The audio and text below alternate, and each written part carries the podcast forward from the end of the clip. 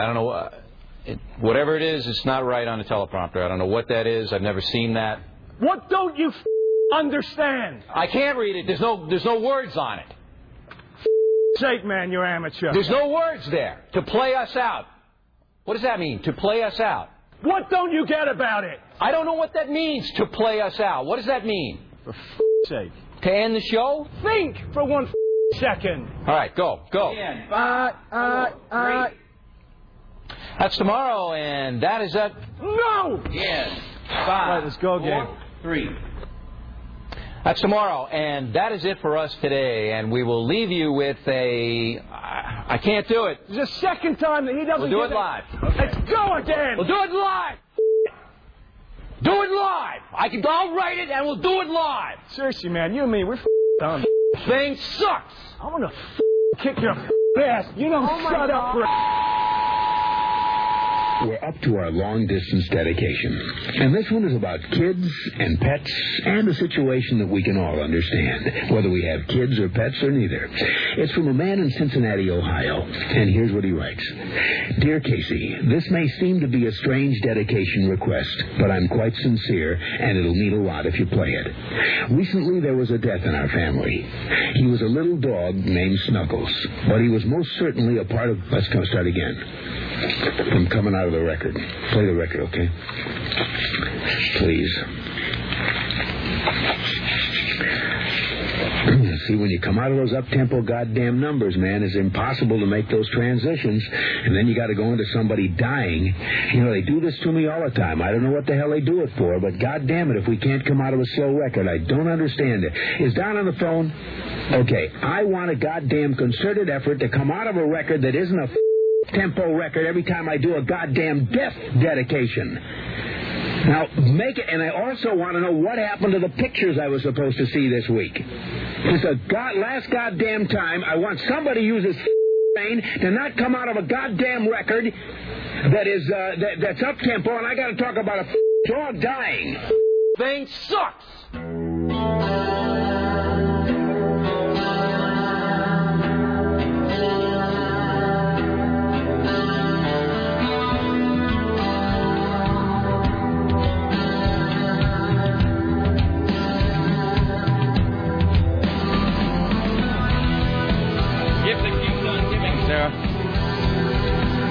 What am I talking about when I say that? Oh boy, oh boy. Oh, yeah. Yeah. It's what we do to spread holiday love. Why, hello, it is 7 minutes and 15 seconds after the hour of 11, and this the month of February in the year of our Lord 2009. Thank you for coming along and making a part of your listening day. We are live from the plushly appointed yet not overly ostentatious studios of AM 970 The Talker. This, my friends, mi compadres, my amigos, my companions, my fellow travelers on the road of chuckles.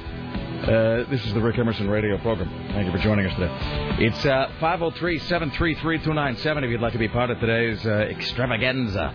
503 733 2970. 503 733 2970. 503 733 2970. If you want to get on board with the comments, questions, clarifications, kvetches, ruminations, ponderings, musings, limericks, haiku, whatever it is you might have. 503 uh, 733 2970. Richie Bristol standing by, ready. That's a lie. He's not. He's just sitting right here.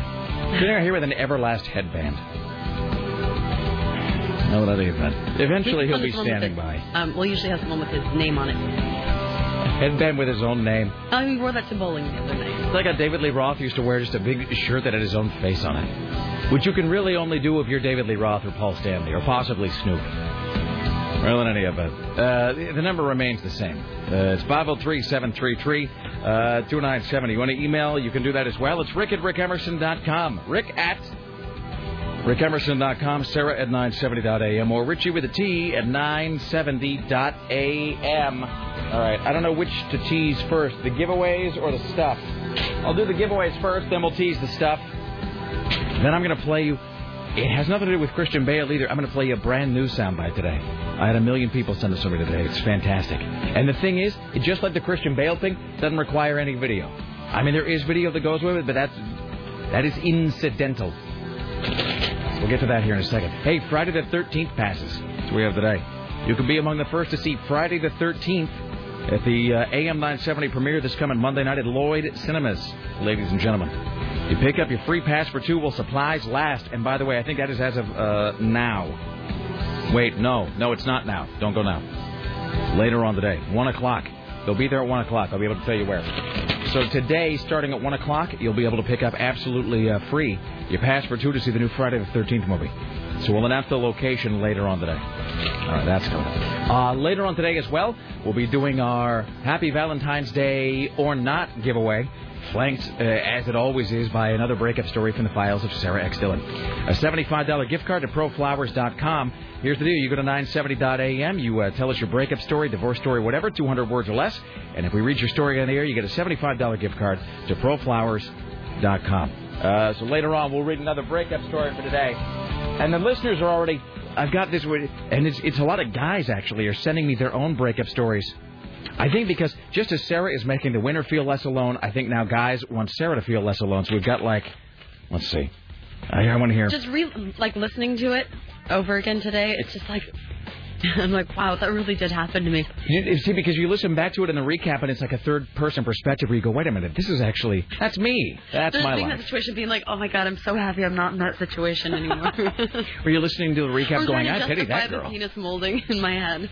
There's no justifying a penis mold, Sarah. That can't be done. Just a real quick one here. This one just says, this is from a guy. It says, tell Sarah not to feel bad about breakups. My worst breakup is a really long story, but the highlights include a fist fight with my ex's stepdad and me getting thrown out of a Planned Parenthood. Classy. There you go. All right. So we'll uh, we'll read that later on today, and then uh, yeah, we will tell you uh, where you can pick up your free passes to Friday the 13th. That screening is going to be Monday. Very more about that.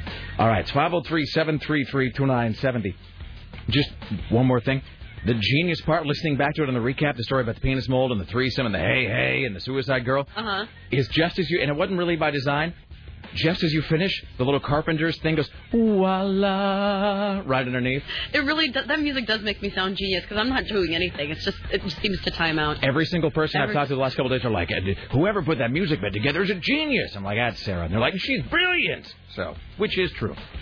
All right. Coming up later on today, CNN radio correspondent Lisa Desjardins uh, will be joining us today. We're going to talk, for the love of Christ, three different people that uh, Barack Obama picked don't pay their taxes. For the love of God, how difficult is it to pay your taxes? Sweet Jesus.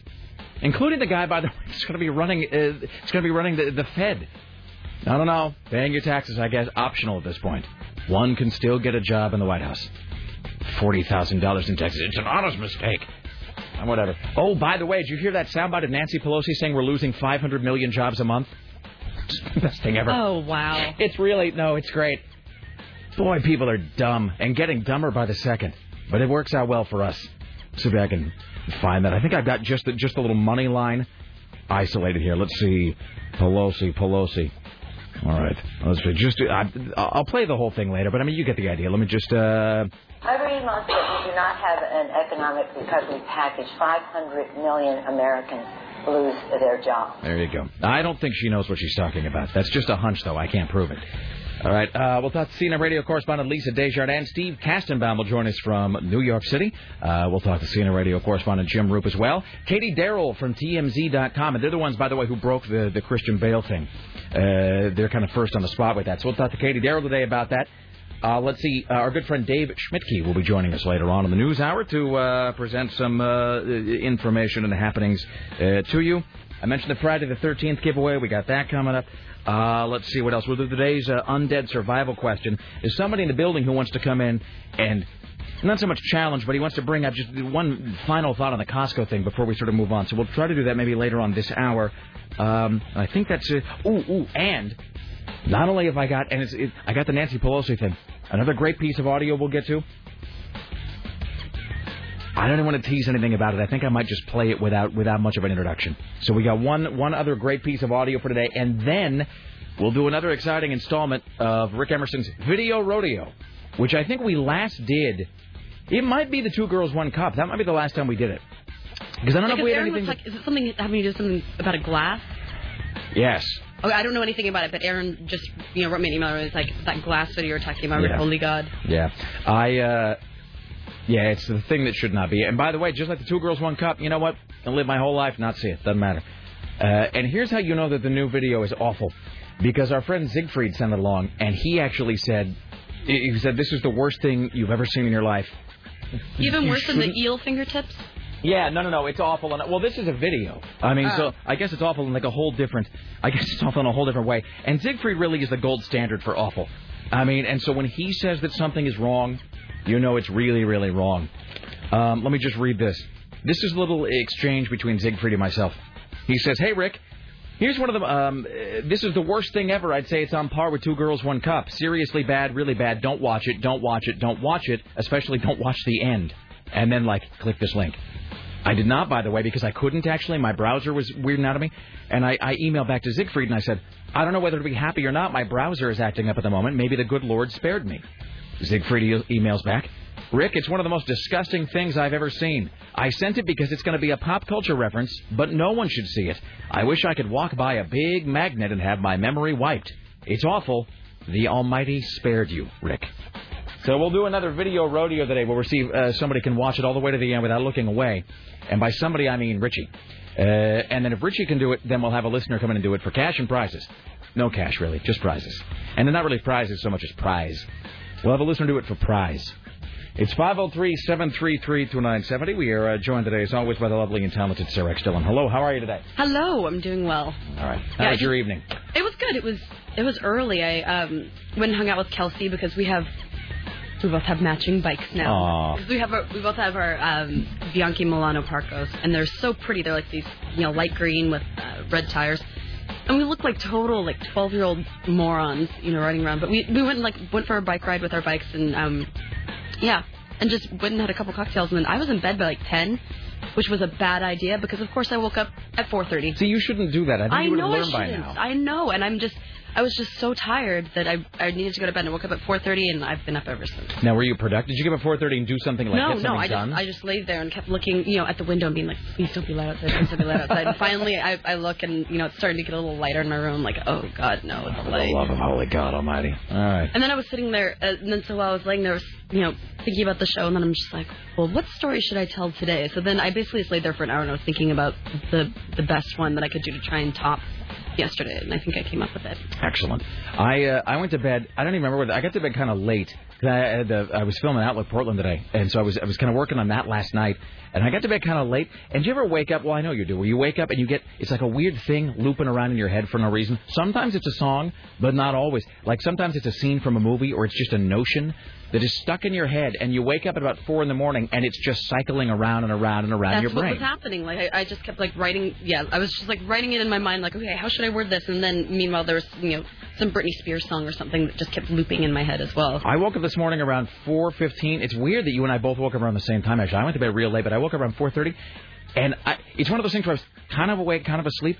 But I woke up around 4:30 this morning, and I kept being convinced that I was a cast member on that show, Little People, Big World, which makes like no sense at all. But you were a cast member. Yeah, like I kept, I kept thinking that I was a cast member on Little People, Big World, which is a show about the little people, the the Roloffs, uh, and I so I don't. Um, I don't. That doesn't make any sense. So there you go. That's that's what was going on in my brain this morning. Anyway, and then I woke up and drove to Beaverton. So oh, and then Philo the Oh, so have you been up since 4:30 too? I have. Um, awesome. Yeah. So we'll both. Okay, so we're both kind of tired. Yeah, so you've had a lot of sleep, and I've had well, not you've had like six hours, and I've Mhm. had about four. So I mean, together we've had five hours of sleep. Yes. There you go. Anyway, so there you go. And I, then I I, actually had to stop and get coffee on the way to work today, and then I had like a bad morning because I I rode my bike and then I um to the store and then I totally forgot something. that's funny. I don't see your bike here. Exactly. So I rode my bike to Fred Meyer, and then I I was leaving, and I realized I forgot my key card again. I'm like, you know, I can't forget my key card two days in a row. So I get back there. As I'm riding back up Hawthorne, some jackass is behind me in his car, and he lays on his horn as I'm all the way over to the right, wearing a helmet, Right. not in the way. And he's like, hey, obey the. Uh, He's like, hey, obey the rules of the road. And he was like yelling at me and honking. I was like, I am. What am I doing? So I was just, I was just tired, you know, because I haven't had a lot of sleep, so I was kind of emotional and tired. And I was just like, you know what, f this. So I just went and driving. no, I just like dumped my bike off at my house. I'm like, I'm gonna go get a cup of coffee, and I'm not gonna be like attacked by cars today. Good for you. Well, because it's a, you know, and especially you don't want to be biking if you're in a weird No, mood because then you're not paying attention. That's how you get into an accident. exactly because then that guy just upset me, and I'm like, oh, well, if that's because you can kind of me- you can kind of see, um, you can gauge like how the road's gonna be Right. on certain days, and if I already have somebody yelling at me, it's not even 10 a.m. I'm like, yeah, I'm just not gonna. You know, the weird thing it. about that is, have you noticed this? And the last thing I'll say about uh, uh, traffic and driving and whatever, because I can't really think of anything less interesting. But It's funny you say that because I had to go out to Beaverton today for the Outlook Portland thing, which is hilarious in and of itself, by the way. Because this this episode's not going to air for a couple weeks. I think we're we're like three weeks out.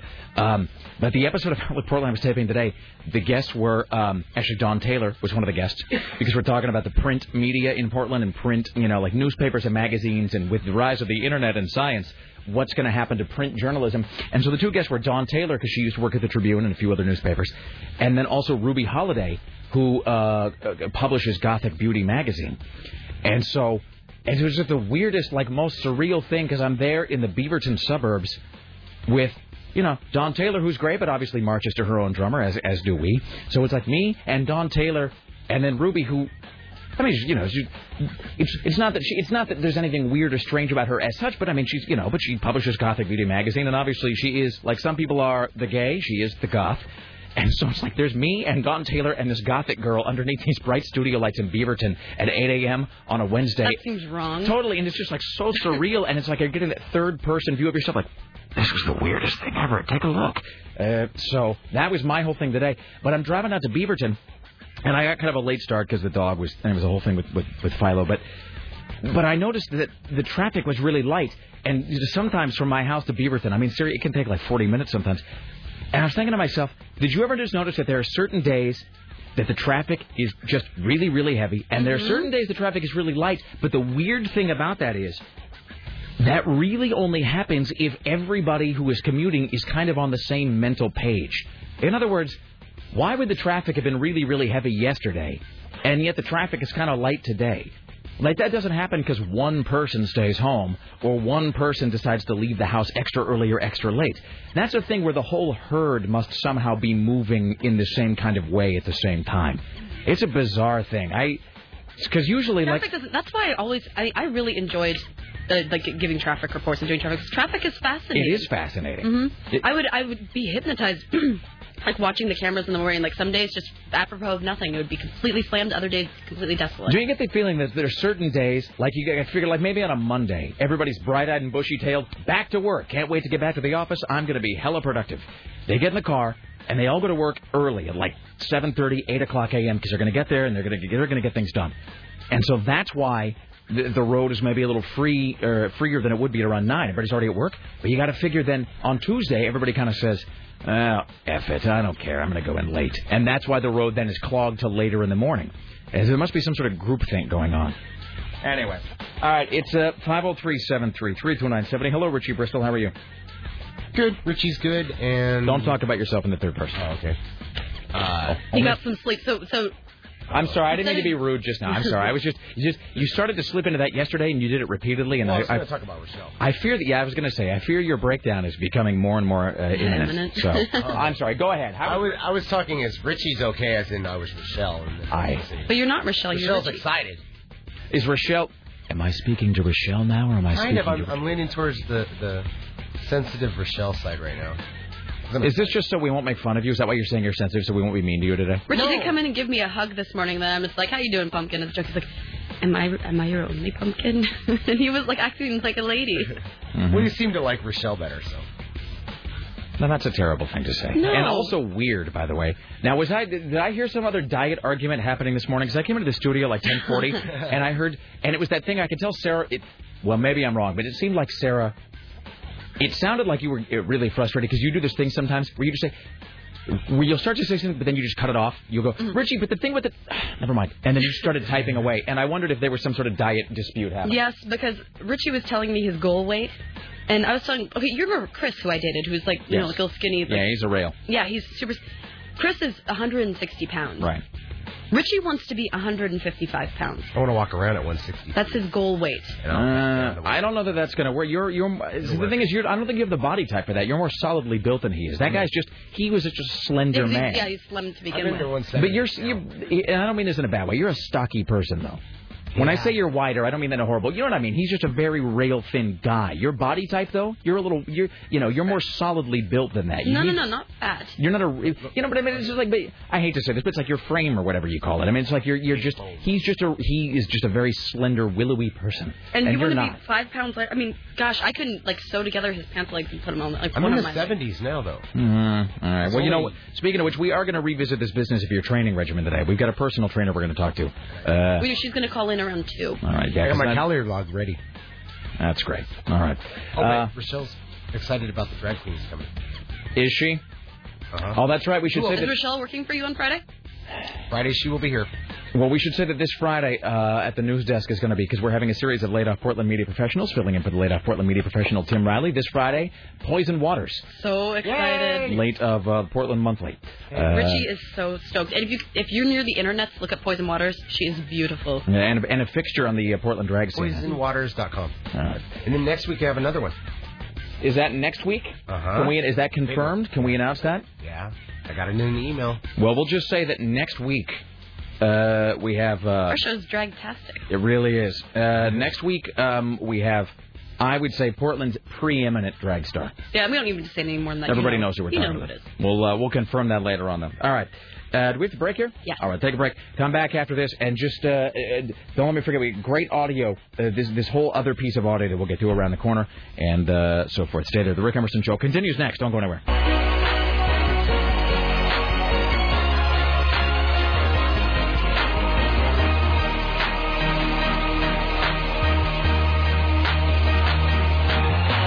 Indeed, it is the Rick Emerson radio program. It's 503 733 2970. 503 733 2970. Thank you for coming along. Later on, CNN radio correspondents Lisa Desjardins, James Roop, Katie Darrell from TMZ, Dave Schmidtke joining us in the uh, news department later on. Uh, and we'll be telling you how you can pick up a free pair of passes to Friday the 13th.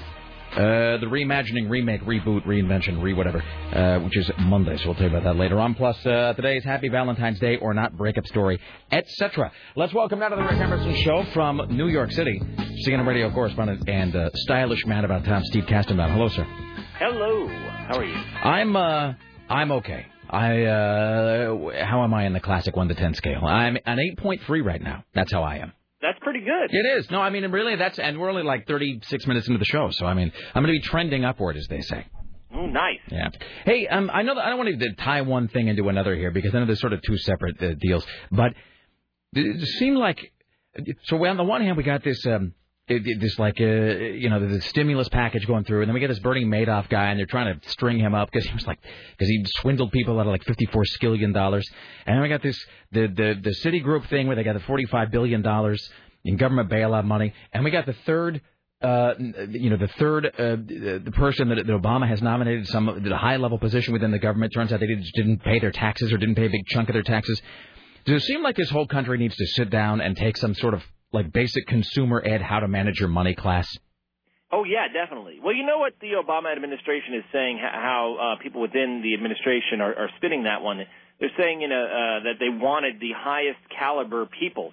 And while it might not have prevented these individuals, you know, their, their tax issues from uh, being appointed to the positions they were appointed uh, to, uh, that uh, they didn't want to have any sort of uh, inference that uh, there was some wrongdoing going on, even in the slightest way. So that's why uh, all these names have uh, dropped out of contention. And That's unless you're the uh, the Geithner guy, who I guess is still going to get the gig, though, right? He's he's the only one. The Geithner one is is the one that uh, you know that they let slide by because everybody speaks so highly of him here in New York, especially where he was part of the uh, the Fed Reserve here. The best and the best part about that is that he is actually going to be heading the organization that is in fact responsible for collecting taxes. So you know, so that's great. So that's uh, you know whatever. Um, Hey man, it was it was the program. It wasn't him. It was the Uh-huh. uh, the home the do your taxes at home program. that No, that's that's great. So you know, it, it, it, that's what I'm going to. Do the next time I get caught doing anything, I'm going to go. No, it wasn't me. I uh, it was this guy that was supposed to do it for me. It's fine. So hey, it works for the guy who heads the Treasury Department. It worked for me. That's going to be my excuse. This- Seriously, we should. We, everybody should get. Um, they should all get a Tim Geithner get out of jail free card. You know what I mean? Has the Treasury Department seal or whatever on it. Next time you get busted not paying your taxes, you try to write off. You know what do you do? Well, I'm riding off these Bruno Magli shoes. Uh, you just you pull out the card, you go, look, uh, that guy, you know, can just come me, come me slack just one, give me one free shot or something. Yeah, you know, you know when you're you're in between jobs and you just don't have the money to pay your taxes if you go back taxes. I've been there. There's- I've had my, I've had my assets uh, frozen. I will say this: there's a, a book by Larry Flynt uh, called "An Unseemly Man," which came out in about 1997, which was his autobiography, and a lot of it, you know, a lot of stuff's happened since then. But it was his, auto, you know, the autobiography of his life up until that point. And Larry Flynt tells this story about how he financed Hustler magazine, and he says flat out, like, don't don't ever do this. This is not the way to do it. He took the biggest gamble. He just figured that it was make or break time for his his career and his business life, and he just quit paying his taxes, and he used all the money he would have been paying in taxes to finance the launch of Hustler magazine. And he notes that it, you know, it worked out really well, and he was able to pay off the taxes and all, be plus interest and penalties and fees and whatever. But that if he hadn't, you know, they'd be, uh, you know, he'd be in debtor's prison, or wherever it is you, whatever it is you put those folks now. Yeah. Um, I have a question. What does TARP stand for? Uh, the Toxic Assets uh, Redistribution Program, I believe. Let See, me, hold on. Let me get. I don't really I- know. I- You know, I had it just an, a few hours ago in front of me, and uh, I should have committed it to memory, but I have so many things going on right now. Yeah, the I'm sorry, Troubled Assets Relief Program. That's it. Okay, so I should have that committed to memory. That's my bad. And when they people talk about TARP funds, this is one of those things you hear a million times in the news, and so you just sort of start nodding your head and going along with it. When they say TARP funds, I don't really know what they're talking about. What what is They're this? talk- They're talking about those hundreds of billions of dollars that the feds have already given out to banks, and the hundreds of billions of dollars more that uh, remain to be given to those institutions that are in financial trouble. So it's it's basically money that came from you and me and every other taxpayer. Actually, it's money that really doesn't even exist out there, really. Uh, and because because you know we've we've got such huge uh, budget deficits uh, in, our national budget, I'm not sure where they're getting this additional money from. It's I guess it's great when you can print uh, money. You know. So eh, well, it's good. You know, it is good to be the king or the guy with the movable type that creates the hundred dollar bill. yeah. Uh, so my question is, we don't know where it's coming from. Uh, do we even uh, know where it went to? I mean, are we still at the stage of not knowing where the last chunk of money went to? Well, the Obama administration is in the process of of scripting, uh, scripting of writing up these uh, new requirements for any additional funds that go to uh, these banks. So everybody else is saying, well, what happened to the money that we already gave them? So Citigroup came out and released a report uh, as it faced uh, greater and greater scrutiny over some expenses they had. Uh, released a report saying what they're doing with the $45 billion they already received. So here it goes. 36.5 billion is being used for loans. 1 billion for student loans, 2.5 billion for small businesses. The bulk of this, they say, 27.5 billion earmarked toward the housing market. Now I'm not sure what that means, earmarked toward the housing market, because they're saying only 8.2 billion is being used directly to go to mortgages. So that mean does that mean that they're making other loans available to uh, construction firms and developers? I'm not 100% sure on that. But uh, you know, you know, Citigroup was coming under criticism for uh, a corporate jet that they had uh, ordered before the bottom fell out of the market, and they they reneged on that deal. And then they have the naming rights thing going on with the Mets' new stadium here, Right. Citi Citi Field. For that, they say they're con- contractually obligated to follow through on that, so they have no choice but to spend the 200 million over the next 20 years, which compared to 45 billion is actually a drop in the bucket. But um, but they're saying no TARP funds are being used for the naming of the You know, stadium. my uh, I was talking to my wife last night. She said she she heard something on uh, uh, someplace. Where they're, they're talking about it, it's like it's a seventy five hundred dollar uh, tax credit or a something or other. It's something the government's going to give you like seventy five hundred bucks if you're going to be a first time home buyer. It's part of the stimulus package, I guess, you're trying to get through. Where they're going to, if you have never bought a home or if you haven't bought a home within the last, I think, ten years, uh, that they're going to have like a seventy five hundred dollar tax credit to the purchase of your house. Have you heard anything about that? Yeah, I've heard some of that, and Lisa Desjardins would would be able to speak a little bit more about it because it just keeps changing uh, every day, and the stimulus package seems to get larger by the day as the Senate uh, negotiates their own bill, and then it has to go back and forth between the House before they come up with a final project here. Just Uh, seems like such uh, a bad idea. I mean, something has to be done. If, if they don't uh, in, inject some money into uh, many different uh, sectors of the economy, which have literally completely ground to a halt, and we've seen the figures for the last couple of weeks. I mean, it, literally, it's just come to a halt in so many sectors. Uh, you know, we're we're in in much worse trouble than we already are in, and we could be heading. You know, nobody wants to say it, but the economists say if something isn't done to stop the slide and it goes unabated, you know, some say a depression could happen. So, you know. They they have to do something. Doing your part to cheer up the show as always, Steve. Thank you. Yeah. Hey, I, you want you want to hear something even better? I, I do. Well, I was going to. First of all, before, I don't know if there's something you're going to ask me about, but you've been talking about the Bernie Madoff thing, right? This is so great. Today, uh, a House committee on Capitol Hill is hearing testimony from this guy who everybody calls the whistleblower. His name is Harry Markopolos, and he uh, was an investment manager working up in Boston. And his bosses said, uh, you know, hey, look at what this Madoff guy is doing. Look at the returns he's promising his investors. Uh, why don't you look into what Madoff's doing here and see if you can uh, match his returns for our customers?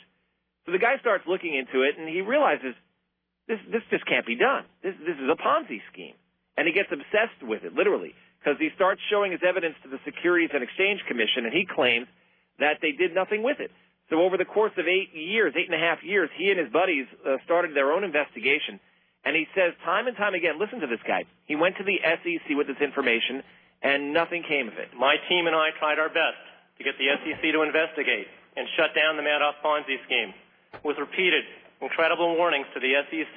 And it gets better. Watch. The SEC never acted upon those repeated and multiple warnings over a nine-year tam- time span.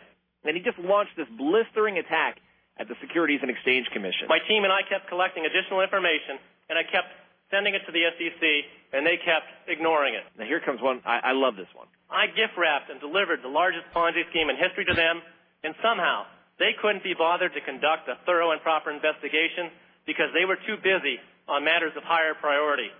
If a $50 billion Ponzi scheme doesn't make the SEC's priority list, then I want to know who sets their priorities. Wow. Ouch. Look at that. Well done. Yeah. That's a guy who practiced that speech in front of the mirror at home a thousand times. He said that the SEC owes the American public, not just the Madoff victims, but the American public an apology because it was uh, because he claims because they were asleep at the wheel that we are in the economic mess that we face right now. You know what I'm curious about? I'm, I know we, I think we've had the discussion before about why it's called a Ponzi scheme and was there a Mr. Ponzi at some point. And uh, you know, I'd be curious to know if there's any relatives of that guy who are, you know, are sort of really upset about the whole business and have like tried to had to change their name. You know, like what if your name is like Ted Ponzi?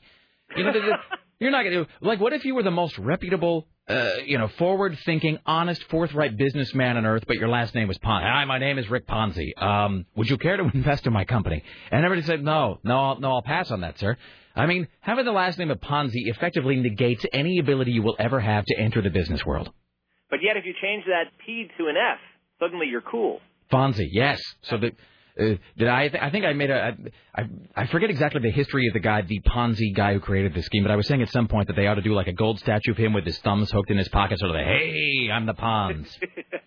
you know, they'd have to do it um, in Little Italy. I believe that's uh, where uh, he uh, he was from. He's um, uh, this uh, Italian immigrant who uh, had some investment ideas and they were falling apart. So he just started this sort of pyramid scheme, and uh, you know the name has stuck. I uh, I really would be curious to see if that guy had relatives and if they've had to change their name or if they've had to sort of uh, you know they've augmented it to something else so they're not linked with that guy. Also, I've never really done the inversion of that joke, which is instead of having you know like a instead of having a cool scam artist with a leather jacket called the Pons, the inversion is that you have a Fonzie scheme. And the Fonzie scheme would involve something about a motorcycle and a shark, and then being able to turn on a pinball machine by hitting it with your hip. So I don't really put the I don't have the rest of it put together. I don't know really where we're going to go from there. Um, and I guess that's it, except to say that well, never mind. It's another. I was going to make a dumb joke about pyramid scheme, and then I myself have a dodecahedron scheme. So, you know, I don't know if this, if this I don't know if this m- means much, but maybe you're right because I just went on to uh, one of those online phone directory pages Mhm. and I plugged in the last name uh, Ponzi and New York, New York. Zero results came. That's what I'm seeing. Would you, if your last name was Ponzi, wouldn't you? Especially if you were business minded. You know, if you did like, well, I'm going to start a candy store. Wouldn't you go and spend the fifty bucks to have your name changed to something else? Yeah, I think I'd have to because uh, somebody must have because uh, no Ponzi's. And it's not like that. I mean, I would. I mean, I would imagine that that's not like he was the only guy ever named that. That must be a name that has some some commonality to it. So, um, you know who? No joke. You know, if you were ever wanted to look into this, you know who can help you out is the Mormon Church. You go to I think genealogy.org is the website because you know they do. You know, for them there's a religious impetus behind it, but uh, you know whatever the motivation, the, the you know the LDS Church really is. By by most accounts, the single largest genealogy data bank on earth. Uh, I've done that, and and you got to be careful, by the way, because uh, you, you try the free uh, the the, the, free you know trial, Mhm. and uh, if you if you're not careful and you don't check off the right box, all of a sudden you wind up with a two hundred and eighty six dollar charge. No, seriously. And then there's just guys on bicycles coming to your house all the time. So By the way, I I, I uh, revised my search, so there's no Ponzi's in New York City, but there are Ponzi's throughout New York State. all right. It seems. Well, no, that's a joke that I'm going to put away till later. I'll, I'll, I'll workshop that one some more. All right. Uh, on that note, my friend, as always, have a fantastic day. Are you on uh, tomorrow? If so, we will speak with you then. Actually, uh, I'm going to be on vacation for a couple of days. Vacation or big plans? You're just generally uh, getting away from it all. You know, for the first time in a long time, uh, my wife and I are actually doing what most people do, and we're actually going to a warm destination during the cold months of winter. Usually we find ourselves doing the opposite. But um, we're going to Puerto Rico for a, a friend's wedding. Excellent. Good for you. All right. Well, uh, travel safe and have a good time. We will talk to you when you get back, sir. Okay, see you. All right, there you go. That's Steve Kastenbaum, ladies and gentlemen. Wonderful. All right, uh, Richie, can you um uh, can you let James know? Well, uh, if he wants to come in to uh, to make this uh, Costco observation, uh, we'll we'll do that now, and then we'll take a break. We'll come back uh, here in a few with uh, Dave Schmidtke. He's going to join us later on. We've got. a- At least one personal trainer who wants to come on and he wants to weigh in on the uh, the Richie thing and possibly, and do we know? Are we talking to Adrienne? Is that her Um, name? I wrote her and I have not uh, heard back from her yet. Presumably at some point today. All right. Because here's the thing. Because Richie's on this insanity, and I don't think he's listening at the moment, but he's on this insanity of uh, he's eating like 2,000 calories a day, but he's working out for like five hours in a row, Mhm. which does seem to me like, I mean, I know you're supposed to burn slightly more calories than you consume. I think You're that's not the supposed to deal. burn all of them, you know, times a thousand. That's the thing is like, you know, yeah, you're not supposed to use all of them up because then you're running a, a, a, an unacceptably high calorie deficit, I would think, and then you just become crazy. And let's be honest, like Richie doesn't need any any help heading toward the crazy direction. Like that train left the station and is speeding down the tracks. It doesn't those rails don't need to be greased any at this point. Um, all right, and then I got this great soundbite to play that is not uh, Christian Bale. Thank uh, God. Nor is it. Oh, not that we're not going to play that again. I know. We probably are, and it's not this Nancy Pelosi thing either. Every month that we do not have an economic recovery package, 500 million Americans lose their jobs. No, it's true. Yeah, I, I looked into it. That's actually accurate. Uh, let's welcome now to the Rick Emerson Show uh, our good friend uh, James Robinson. Hello, sir. How are Good you? today? morning. All right.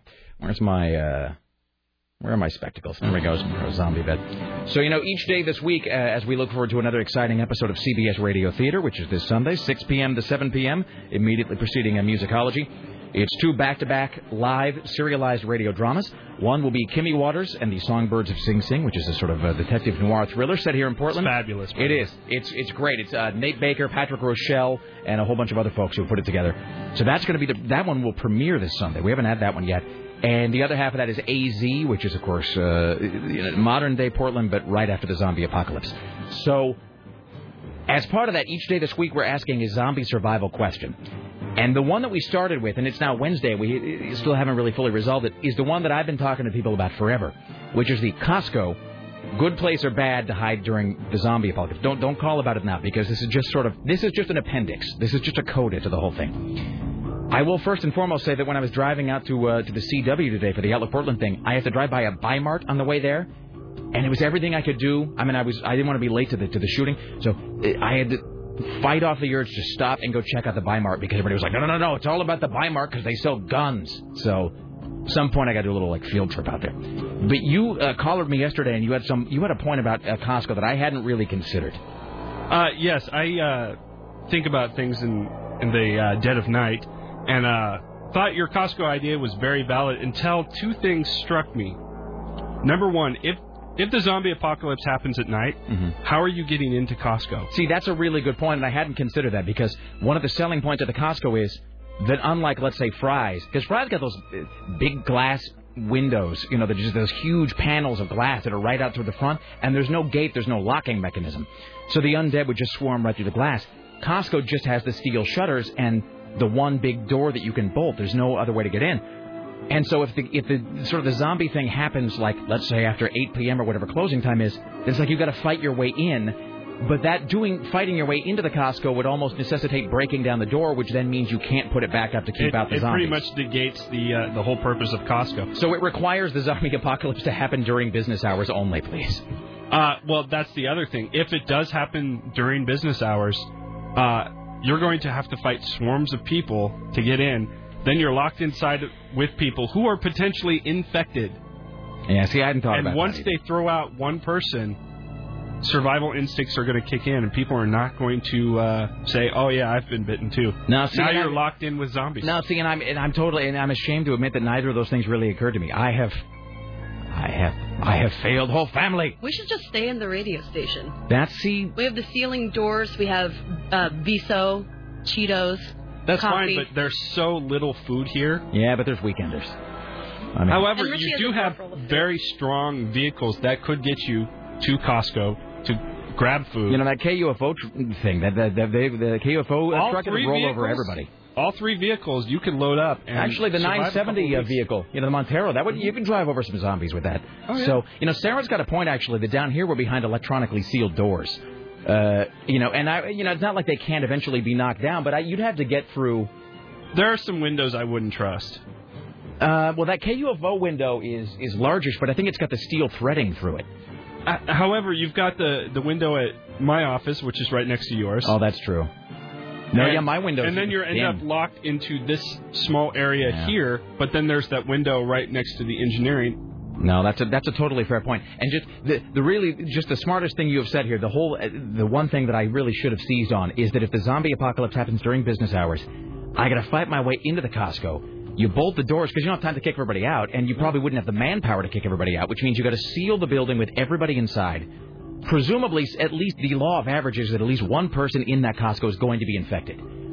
And even if you identify that one person who's infected, like you can spot like a bite or something and you get rid of them, first of all, you have to either just kill them or lock them up in a freezer uh, or throw them outside. Can't throw them outside because then it's opening the door and the zombies come in.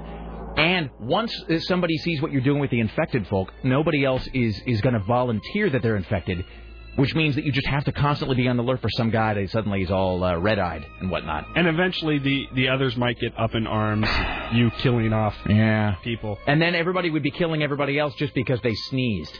You know? Oh, yeah. As soon as you get a runny nose, bam! He's dead. Humans are very paranoid and uh, excellent at self-preservation. All right. You know, and it must be said, by the way, that all of these same things you're mentioning, these are all true of Bimart as well. So yeah, well, the, on top of that, Bimart doesn't have a lot of food. Ah, that's true. Well, we're back to the drawing board. All right. So here's the thing. I have an excellent plan that I will not share because I don't want people Well, going to that spot. I don't want to pilfer. only only the selected few I deem necessary or worth saving. Because the rest of us are expendable. I know. Well, Oh, you I and know. Sarah will be there. Oh, thank you. That's nice of you to say, even if you don't mind. I, I need someone to give uh, to uplift the masses. We need to entertain. We can only go there if we have microphones in our faces. I can be. entertain you. We'll be your propagandists. That's that's why uh, Big Jim is allowed to come. Excellent. well, we'll need laughter. All right. Hey, uh, Richie, I'm assuming these are all zombie calls coming in just because.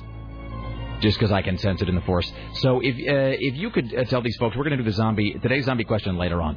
Um, so you know, look at that. So just like people, just mention, just, use the Z word, and suddenly that's all you get. So It's, it's top of people's minds. you know, it is top of mind awareness. Uh, so if you're on the if you're on the line about zombies, uh, we're going to do it later on today, Richie. So let those folks know that we are going to be revisiting uh, the zombie issue later on today. Today's undead question. Don't call about it now. Don't email about it now. Today's question though is, if not Costco, if not Bimart, where is the best place in Portland to uh, take shelter during the zombie apocalypse? What is the best Portland location to hide from the undead? So again, don't call about it now. Don't email about it now. Save your thoughts till later on, uh, and we will get to it uh, probably in the one o'clock hour today. Today's uh, undead survival question: What is the best place in Portland to hide during the zombie apocalypse? That's later on. All right, thank you, James. Absolutely. All right, there you go. We'll ba- take a break. Back after this, uh, Dave Schmidtke later on, Lisa Desjardins, James Roop, and more. Stay there. It's the Rick Emerson radio program. We return next.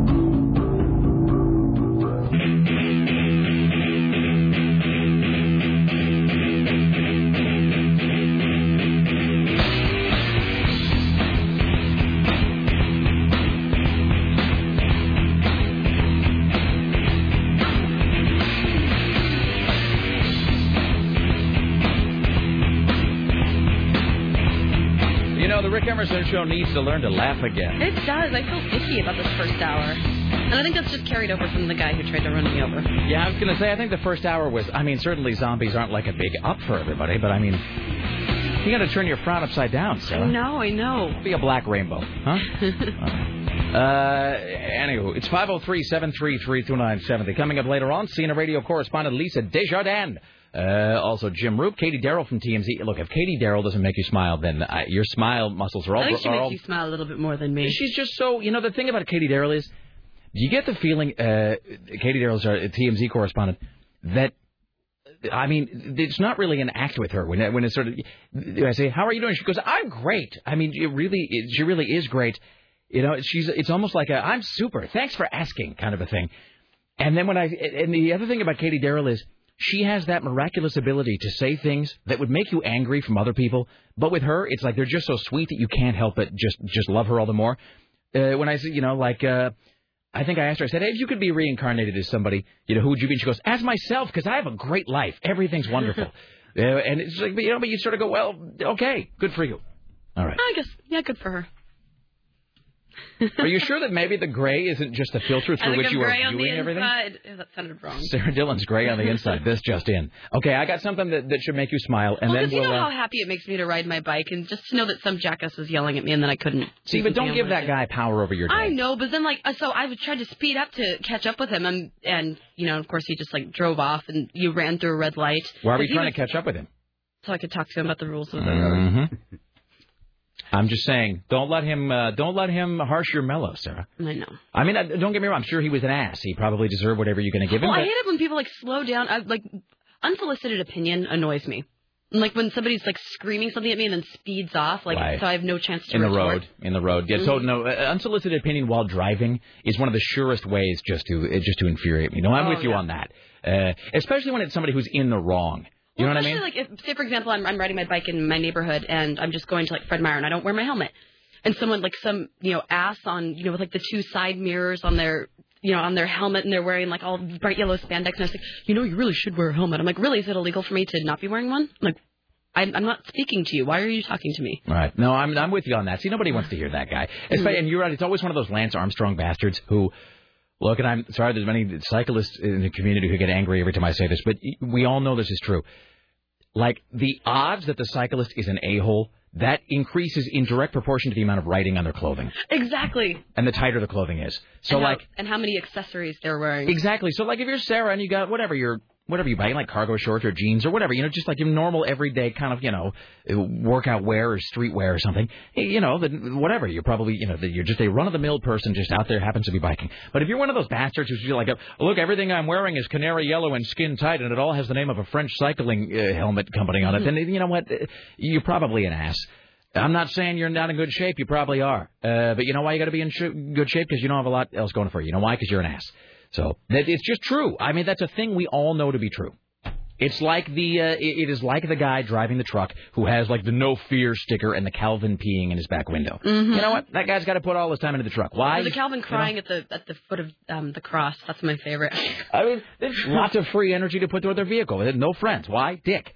So that's the thing with the cycle. Stuart, I do feel better after saying something about it. And as I say, don't let that guy uh, screw up your day, Sarah. I I've, will not. I've got something that'll make you smile. Well, first this. Oh wait, I'm sorry. not have an economic recovery package, 500 million Americans lose their jobs. So there's that. Uh, we'll welcome our good friend Dave Schmidt to the program here in a second. Before we do, let me just play this one thing. This was sent to me by several people today. Um, and this is now there is video that goes with this, but it's not really important. Okay. Um, all you need to know is that this is a video of a kid who I believe is five. I heard about this. I haven't seen it yet. It's gold. It's gold, Jerry. It's uh, it is a kid who's five years old. He was at the dentist getting some minor dental work done. I get the feeling it was like um, I don't know. He had like I think he'd probably he had like a thing with his gums. Like maybe he'd cut cut one of his gums or he did some minor injury or whatever. So he goes to the dentist and they had to do like a little a couple stitches in his gums. And apparently the kid had been, you know, as as you might expect, the kid had been all cranked up. He was just terrified of going to the dentist because you know the dentist is freaky and you see it in movies and it weirds you out, whatever. So the dad kind of a cool thing. The dad wanted to show the kid how brave he was because, and so the dad was like, I'm going to film him before and I'm going to film him after. And then later at home, I'll say, hey, look how nervous you were. And then afterward, look how easy it was. And so then the next time the kid got nervous about something, that it was, it's kind of a forward thinking thing. The next time the kid got nervous, the dad could show him the before and after video and be like, hey, remember when you went to the dentist? Look, you were really scared. Look, here's afterward. You were fine. So, you know, so you're going to go to the doctor. It's going to be the same thing. So that's the setup here. Is that the dad, and this is a re- truly real video. The dad takes a camera with him to film the kid's dental visit so the kid will realize later it's not so bad. What you're going to hear is this is after the dental visit. They have cranked the kid up on nitrous oxide or some sort of dental drug. The kid is in the back of the car, and that's really all the setup one needs, except to know that the dad is just filming this kid who is five years old, seat belted in, and the kid is as high as a paper kite. Also, the We, need to, we should definitely bring Dave Schmidtke on. Dave Schmidtke, hello. hello, hello. Not that he knows How anything about being as high as a paper kite. No. Yeah, no, last week when I was here, you wanted to know if I did acid. So what drugs are we going to talk about today? Well, this is whatever they gave this kid at the dental office. So, yeah, all you really need to know is if the kid is coming back from the dental office. He's five years old. The dad is filming him. The kid is seatbelted in. The kid has no other infirmities of any kind. The kid is uh, has his eyes open and is fully awake. So he's high, unbelievably so. This kid, but he's fully awake and eyes open, looking out the window, which makes some of these statements even better. Uh, so, ladies and gentlemen, without further ado, I give you uh, uh, the five-year-old kid coming back high from the dental office. surgery. Yeah, I know. How did it go? I didn't feel anything. Yeah. I feel fine. Kind of felt good, didn't it? Uh, is this real life? Yeah, this is real life. Okay, now. Okay, now I. I have two fingers. Good. He's jamming them in his in his nose and in his mouth. Four fingers. No, uh, uh, uh. don't put that in. Don't put it in your mouth. Okay. You feel good? I can't see anything. His eyes are yes, wide you open. can. Stay in your seat.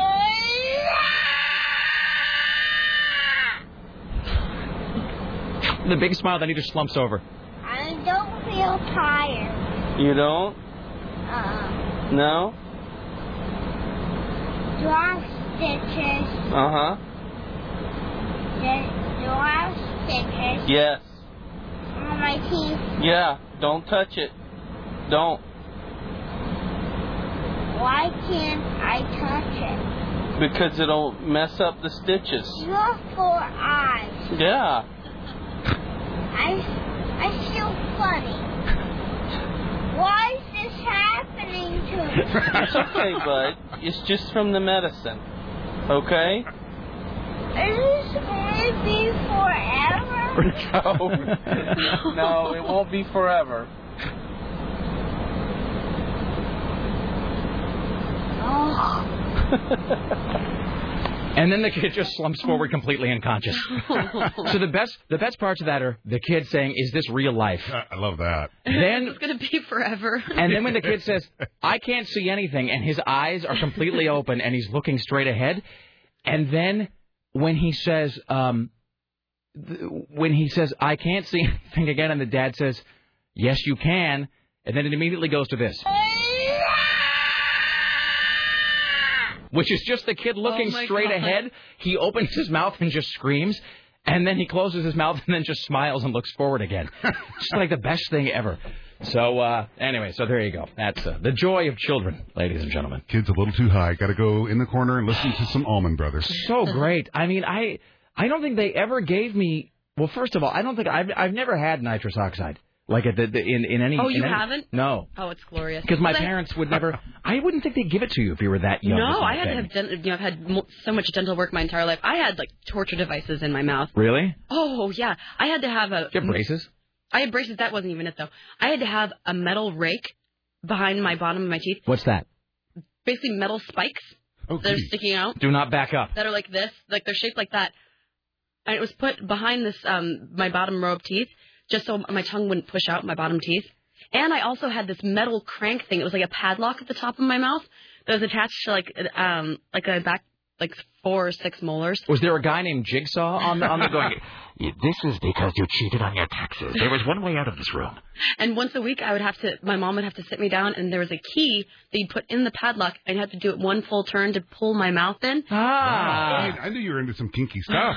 wow. It was so painful. I would cry, and so like I had, I had like lines permanently on the front of my tongue for like a couple years. I've never even heard of that. No. hmm And I have those both at the same time too. So I, I look like this scary, like demonic child with these metal spikes. It's like a weird. Seriously, it's like a weird. uh, I was gonna say. It's like a, it is like a torture device. It's like the rack or something. Yeah, but it's called a, inside yeah, it's your called a rake, and it was like like five or five or six like metal spikes on the inside of your teeth. Mm, and they weren't like thin either. I mean, they were like probably like Pokey. yes, like big. really sharp and like the size of maybe like a ballpoint pen tip. Like And so this thing in the roof of your mouth, though, it was like a padlock, and then like you would turn it, Mhm. and it it basically it was a spreader, and it spread your. Did it pull your teeth in, or did it push them out? So it, it pulled them in. So like, so that's the roof of my mouth. Here's Right. that thing. There's a key. And so you have to stick the. So I have to like stick my. I remember. I still remember the taste of metal when I had to like. Uh, my mom would have to like take the key and turn it in and. That is so weird. Wouldn't that be hard to talk with all that in your Oh mouth? yeah, it was. It was awful. And then after that, that's when I had. And then I had braces for. God damn, that sucks. I am so glad. You know, I never had to have braces ever. I never had to have any dental work done except for like you know the occasional filling. I was just and and and I- and I would never really. And here's the thing: is I never really appreciated that either. I was never grateful the way I should have been. Um, because I just I don't know I had nothing to compare it to. It wasn't until my younger brother who just had, I mean he had like my brother had the worst teeth on earth. I mean it was like that. It was like that episode of The Simpsons where um the dentist is showing Lisa like here's why you need braces. He's like here's your mouth now and it's like her Oh, mouth yeah. and he goes, Yeah, here's you in the mirror. five years and it's like the teeth are coming out of her ears. Yeah. And that like that was my younger brother, and he had to have teeth pulled before they could even do any straightening. Like he they had to pull teeth like before they could even talk about like braces or whatever. And then he ended up having to go to Mexico to get a root canal done, and it was a whole thing. Um, Oh, my so, sister had it worse too. My sister had, had to wear headgear. Oh, that It was hilarious. And there's this picture. When she gets married, I'm going to blow up that picture and put it everywhere. Because there's this picture of Good her for you. with like this peach colored chin thing, you know, and there's a big forehead strap. and she's smiling kind of crazy like and has like this big metal thing. It's a glorious picture. Waiting for the bus that isn't long. Yeah. Trying to drink from the water water faucet thing. Did she that's have to sleep in it? Yeah, she, yeah, it was mostly an at-home Yeah. thing. Like she didn't go in public. But see, occasionally there'd be the kid at school that had to wear the headgear all the time, Mhm. and you know, you were just like, dude, this is the worst thing if you'll ever have to go through. Like, if you even you know, and children, children are so cruel, but I mean, it's a, but it's like I don't even think we ever made fun of the kid with headgear because it's like, you're just, I mean, what is there to say at that point? I mean, like you can make fun of the guy with like whatever thick glasses, you make fun of the guy with like. uh you know, you make fun of the guy with like uh, you know, a weird face or something. But it's like the guy with headgear, it's like he's already so effed. There's just no what are you gonna say to them? Hey, you got a thing on your head. I mean there's just no like he just looks ridiculous. So there's just no there's nothing you can say that is gonna top just the reality that faces him in the mirror every morning. Boy, that sucks. So in retrospect, I never realized how lucky I was that my teeth were fine. My wisdom teeth, uh, my dentist told me that they're like in. I don't know when that happened. My wisdom teeth all came in at some point, and it's fine. It was never an issue. Wow. Um, that because I kept waiting for that to happen. I'm like, oh god, I hear these wisdom teeth. So then I never had any health insurance. I didn't have any dental insurance, and I never had any money, of course, because you know radio. So I lived in fear of it. So when I finally went to the dentist like last year for the first time in like 12 years, I told the dentist I'm like, so doc, what, when are my wisdom teeth going to come in? He's like, how old are you? I'm like, 34. He goes, they're in. And he goes, let me look. Yeah, they're all there. And they just came in at some point, like you know, like ships in the night, and I never really noticed it. And I'm really lucky because I don't know what I would have done. Yeah, Bad could be bad. Mine were impacted and then laying on their sides. You had to actually break the jaw and then break up the teeth and bring them out in little pieces. Oh! Hold on, we're going to have to smash your jaw to tiny bits. You may feel a twinge. Luckily, I was about as high as that kid was. So when you impacted, what does that mean? I, you know, I'm not completely sure. I, I, I, I don't know if that's what it means. Why, if they, if they're laying If down on they're their side, going wonky into something else? or- yeah, and and pushing forward and Your wisdom teeth? yeah. Yeah. Oh, that was. I, I woke up when they were taking out my wisdom teeth. Oh, where am I? Ah! Because they only got three of them out because the bottom two were so um like s- they were stuck so far in there. And I remember waking up because they hadn't given me enough medication and feeling the scraping. Mm. Like in there, and I guess I was crying and I remember feeling a scraping in there. It's like, oh God, she's awake, and then they gave me more. That's what you want to hear. Oh, she's waking up. Oh, Get my- more chloroform. I know, as I can like taste blood in my mouth and Oh, and then you can get a hanging blood clot. Ever had one of those? oh, and dry sockets. I didn't get. Oh, Welcome to the lunch hour. oh, death and gloom and sorrow and murder. I still have like holes back where they used to be, and sometimes a noodle will get stuck in there. Oh. Noodle. That is the worst thing you have ever said. what do you mean you have holes back there? Don't they fill those? No. I mean, there's still like a little. I Are mean, you sure that you're not being punked over like 30 years? No, I mean, it's all like it's not. Put this padlock in your mouth. Not because they removed something. Something it's just you know just like it's not it's healed. But I'm saying there's like a hole. And you get a noodle in it every now and again. yeah. How do you get the noodle out?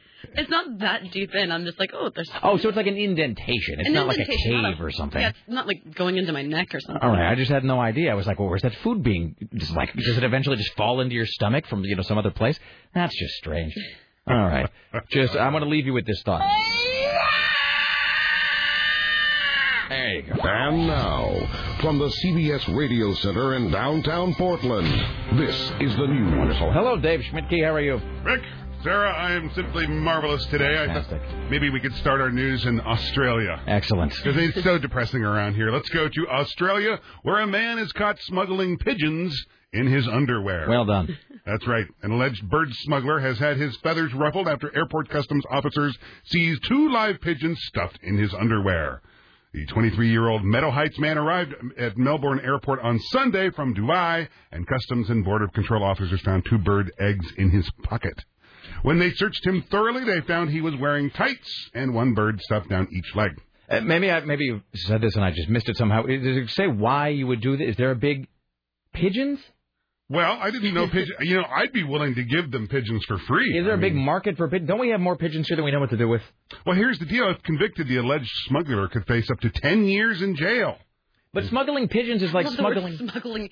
Smuggling pigeons is my new favorite phrase. it, it, what, what, it could mean something else. What could it mean, I wonder?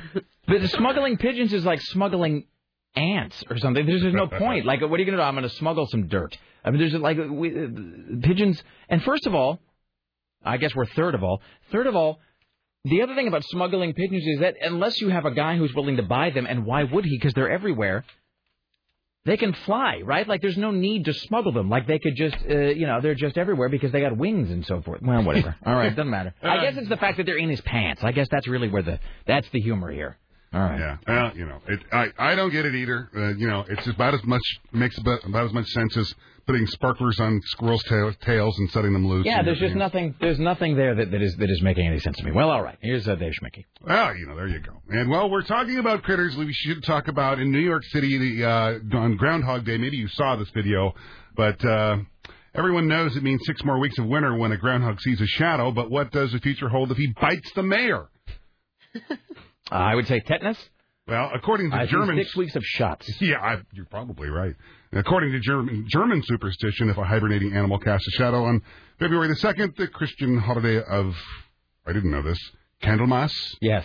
Oh, yeah, learn something every day. I don't know what it is. I'm just saying yes to to make myself look smart. I don't know. I've never heard of it. Well, anyway, Mayor Michael Bloomberg uh, tried to pull out Charles G. Hogg, Staten Island's famous groundhog, and apparently Charles did not care for that a whole lot and bit Mayor Bloomberg on the hand. First of all, I dispute that the, the groundhog of Staten Island is in any way famous because that's a that's that's Punxsutawney Phil, right? Right, that's his right. whole- what do you mean Staten? What is his name? Charles. Charles There is Hogg. there's Punxsutawney Phil. There is no uh, there is no Staten Island Charles. That's just made up.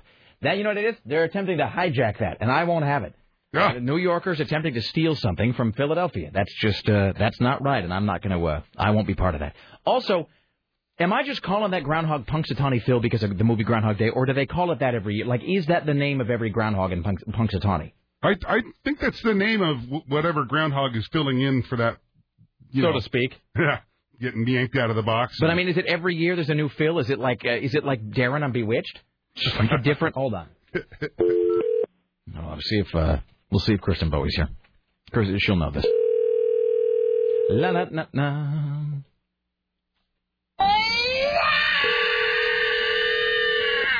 Oh God, that's a hell of an alarm clock. That's going to be. Uh, good afternoon, Rick Emerson Show. Hello, Dave Zen. How are you? I'm doing great. You're Hey. listening to KCMD, Thank you. Portland. the talker. All right. Uh, is Kristen Bowie around? Yes. Could you pass me her way, please? Sure. Thank you. All right. People, Dave's always disappointed we don't want to talk to him. Do you think he secretly like answers the phone hoping that this time we want to talk to him for him, not because he has the uh, the phone book in front of him? Hello. Hello, Kristen. It's Rick. How are you? I'm good. How are you? I'm Dandy. Hey, uh, was it you or your boyfriend or an ex-boyfriend or something? Punxsutawney, you had to go. Yeah, I had to go to Punxsutawney, and I ended up almost dying in a Days Inn or something in Du Bois, Pennsylvania. Died in a. Oh, in a Days Inn. I thought you said in Dave's Inn. Yeah, I had no, I had to go to the emergency room that day. Uh, now, Was this your current man or an ex-man? It's the same guy. All right. Uh, so he is from Punxsutawney. Uh, he grew up right outside of Pittsburgh, and it was actually his mother was born in Punxsutawney on Groundhog's Day. Oh, that's unfortunate. That's gotta suck. Yeah. Because because especially growing, especially wow, I never thought about that. Especially if you are born in Punxsutawney and live any amount of your childhood there, that's like being born on Christmas. No It- one it- cares. It's a pretty horrible day day for that town. Like Ah. there's thousands and thousands of people there, and By the way, I don't mean to be glossing over the fact that you almost died. I'm sure that's Oh, a great well, story no, as well. that was it, it was fine, but whatever. um, hey, so uh, Punxsutawney Phil is Phil the name of the groundhog just in the movie, or every year do they have a different groundhog named Phil? oh, his name is Phil. But every, no matter who the groundhog actually is, Yeah, exactly, and, and it's at a place called Gobbler's Knob. yeah, which is hilarious. yeah, I love that name. Gobblers, you've seen the movie Groundhog Day. Yes, That's totally. it's been forever, though. Oh, dude, you got to watch it. I It know, holds I up. know, okay. It I even have a groundhog beer at home. Groundhog beer is that like a thing that they make like in like at the Latrobe factory or something, I, right? I when think, they're not making I do Rolling Rock. believe so. I do believe that's correct. All right, excellent. All right, so every year the groundhog is named Phil, regardless of which groundhog it is or where they get it, and it does take place at Gobbler's Knob. Yeah. Did they? When you went, did you go to the actual ceremony? Um, I I wasn't able to. Oh, come on! Was this because you almost died? I couldn't even get out of bed. I was Oh, three whatever. miles away from home, sick. Well, that's fine. All right, thank you. All right, thanks. Oh, that's good. Have you ever been sick while on vacation? It's a special kind of sad. It sucks. Mhm. It sucks. You know what sucks worse than well, it doesn't suck worse than that. Being sick on vacation sucks. Also, having to use your work sick days when you're actually ill sucks. That's no good either. Gobbler's Knob is the name of the place. He's and not it's, making it up. No, it's like in Groundhog Day when they're playing that ghost like. You got to see Groundhog Day again. I will tell you this: it holds up absolutely and completely. Yeah, because when you played the opening the other day, that was still hilarious. It's so great. Ned Here's the- Ryerson. It, and the other great because it's a wonderful cast, and Bill Murray is a genius. Yes. And there's nothing dated about the film at all. It whole, I mean, there are really no date references of any kind. And here's the other, and then I, then I then I'll shut up about it. The great, great, great thing that has happened with Groundhog Day, and I and at Groundhog Day, and I have the DVD, and there's a whole supplemental. There's a documentary in it about this. That Groundhog Day, the movie, has now become this film that various churches and faiths show. Really? Because a whole bunch of different religions have glommed onto it, thinking that it illustrates some sort of a central tenet of their faith. Uh, so, for example, uh, I know that there are Catholic churches. Uh, Catholic churches have, st- have started to show Groundhog Day occasionally because they believe that it talks about purgatory and about the notion of one, how one's life, either the actual purgatory after death or how your life can be a purgatory where you are repeating the same things, essentially the same misbehaviors or sins over and over until you learn the error of your ways and then you achieve happiness and one with, Jesus or whatever. And I know that there's, um, like a Buddhists and so forth have said that it's a, it's a, that Groundhog Day represents reincarnation, and that one reincarnates over and over again until one achieves perfection, then you transcend and you achieve nirvana. And I know that um, there have just been philosophy students who've said that Groundhog Day represents um, Maslow's pyramid of self-actualization, where one slowly moves from uh, only caring about oneself to the self-actualized apex of the pyramid, where one cares only about other people, then one is actualized. And so I'm just none of that's necessary to enjoy the movie, but that's one of the reasons it's got such longevity because the movie Groundhog Day is this canvas onto which you can project like anything.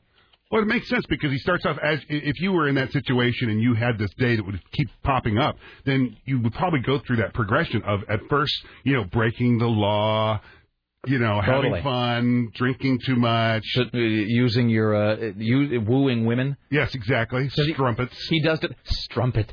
He does that. He does that. For some reason, when you say strumpet, I don't know what I. I don't even know what a strumpet is. But every time somebody uses the word strumpet, you know what I think of? I think of a woman. I, I, here's what happens in my head when you say strumpet. You know what I just picture? I just picture. Not in a not in a naked way, but I just picture the back of a woman's legs, and she's wearing those nylons with the line that The goes line to the the back. back. I don't know why that though. is so cool.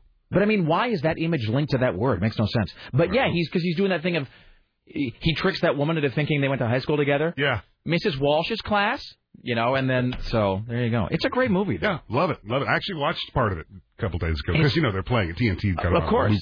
Do they do it? They play for the whole day. Pretty much. Like, is that their like uh, that's their early year Christmas story? Yeah, Christmas story. Yeah, yeah, yeah. Phil. Here's uh, Dave Schmidtke. All right. Well, let's see here. Moving on in the news today. In Montreal, an extremely wealthy man accused of shutting his ex-lover out of $50 million in alimony told a Quebec court Thursday that a proposal to marry the woman was nothing but an April Fool's joke. Oh, Oh, this is the. I don't remember. Remember a couple weeks ago I said this is the contender for the biggest a hole yeah. award. Yeah, a-hole does come to mind Yeah. with this one. Damn. Now they won't. They they don't release names because that's uh, a law in in Canada. Uh, but the woman is now seeking monthly child support payments of fifty six thousand dollars plus a one time payout of fifty million. What- what- I don't understand. So, so he proposes to her, and then later she's like, "Hey, what about that marriage thing?" And he goes, "Oh no, no, ba- no, baby, that was an April Fool's joke." Well, this, it's really strange because during their decade long relationship, dude, decade. The wealthy and well-known businessman continually promised to get married. The 35-year-old single mother. bastard. Yeah. Eventually, the man popped the question, and the couple set their wedding date for April 1st, 2001. You know, he was like drunk, or he just like in a moment where he wasn't really thinking. You want to get married? Something? Yeah, sure, baby. How about April uh, something or other? Well, yeah, and he says the date was simply a prank, and that he never intended to marry her. In fact, the man had always maintained that he was against the institution of marriage and never intended to tie the knot with the mother of his three children. So, idiot. What is our read on this? I mean, So basically, he had children with her. But I mean- strung her along for ten years, and then they're trying to get a divorce, and he's trying to block her out of getting any money from him because they're not married. but I mean, Well, I, I don't know if they have palimony in, in Canada. But I mean, so I'm confused. Did they actually go through a ceremony, or did like the date arrive and it, the ceremony didn't happen, and that's why she's suing him? That's the the latter one. So they so they got to the day of the alleged wedding, and she's like, "Aren't we supposed to be getting married today?" And he's like, April "No, Fool's." That was a joke. I'm watching TV." I Yeah. mean, wow. Well, you know, and you got to wonder why would she stick around for a? I mean, you know, my wife wouldn't wouldn't have done that. There's No. no, way. If I'm, I don't, can't think of anybody with self-respect that would hang around for ten years. Ready to And had sand. like three children with somebody. Yeah. Yeah, well, you know, in Canada, they got weird laws in Canada too. Uh, we're like, yeah, you know, Do you have can. common law marriage or anything there? I don't know. I don't know if they have common law marriage, but I know you can get sued for a lot of stuff like emotional, uh, like not emotional abuse, but you know, like well, you know, like uh, it's not a big secret. You know, Tom Leykis. You know, Leykis had to go on trial in Canada. Uh, his show was on trial for hate speech in Canada because they got real strict laws about that stuff. And I, if I, I may be getting the details wrong, but I think Leykis had to go because there was some sort of a suit. I forget the details. He. It was a news story. He'll, he talked all about it. But he had to go, and there was a court case regarding the Tom Leykis show in Canada because they said it was hate speech and blah blah blah blah blah. So they're really weird about that stuff. Uh, the government in Canada. I mean, they're kind of a godless people, and it's the um, the government is really overweening in some ways there too. Like they got a whole they got all that that jive where like like eighty percent of the station's playlist has got to be Canadian artists. Oh yeah. Which just means that the radio sucks up there, basically, because it's like how many times can you hear the tragically hip? I mean, like Avril Lavigne? that basically, yeah, or like Bryan Adams, or you know, uh, you know, or uh, like Alanis Morissette or some crap. So, by the way, speaking of Alanis Morissette, real quickly, I still haven't been able to find uh, those first couple of albums she did back before she was Oh, her famous. pop before. albums? Yeah, because like I know her record company got them taken off the market, and I know they're floating around there somewhere. I've just never been able to find them. So if anybody has the hookup on on her pre-fame uh, records, you you let me know. I'm trying to uh, trying to find out. All right, here's Dave Schmidtke. That's right. That's right. I think it's uh, time for. Is it time for? Oh sure. I think it's time for. Penis watch. Take a look Excellent. at my enormous I love the grandiose voices. And the hand gesture that goes along with that. Well done. It's like you're that guy at the end of the Sound of Music going, the Von Trapp Family Singers. And he put out his hand, and like then it's just like they never arrived. You're that guy right now. All right. Here's Dave Schmidtke. Oh, Randy Romeo had to have a ring cut off his willy when he got stuck during a sex game. I'm just, I'm not making this up, actually. Well, this is a news story, Dave. Yes. Uh, oh, that's right. we're reading in the public interest, convenience, and necessity. And we all know that if it's on the news, it's got to be true. Well, you know what? I don't know if you followed some of the print media and the stories they've been reporting the last few weeks. We have a kind of an elastic definition of news in this town. We sure do. All right. Yeah. Anyway, this uh, we're going to go to Kent, England. This red-faced lover had the object removed by firemen with industrial cutting equipment. I. You know, it's funny because when I think about that area of my body, the first thing that I want is to have industrial cutting equipment next to it. Well, and a group of uh, big guys standing around. Well, you know, that works for some folks. But, Seriously. You know, not judging anyone. Some people have to pay for that. That's right. a hospital source said the guy obviously thought he might be able to get it taken off without the fire brigade being called in. And the last thing he wanted was a load of burly blokes seeing his predicament. That's what we're calling it now. predicament. really?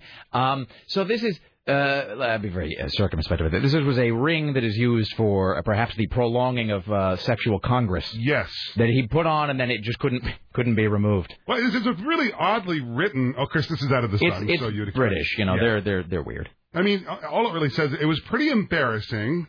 Maybe he got bored with all the cold weather outside and got a bit carried away while trying to keep his missus warm. I uh, uh and it, it but it, doesn't it sound very much as though again like that's not an object that is meant to be used for that purpose.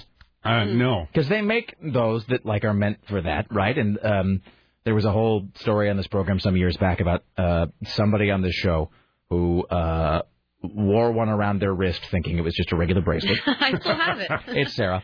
Um, It was pretty.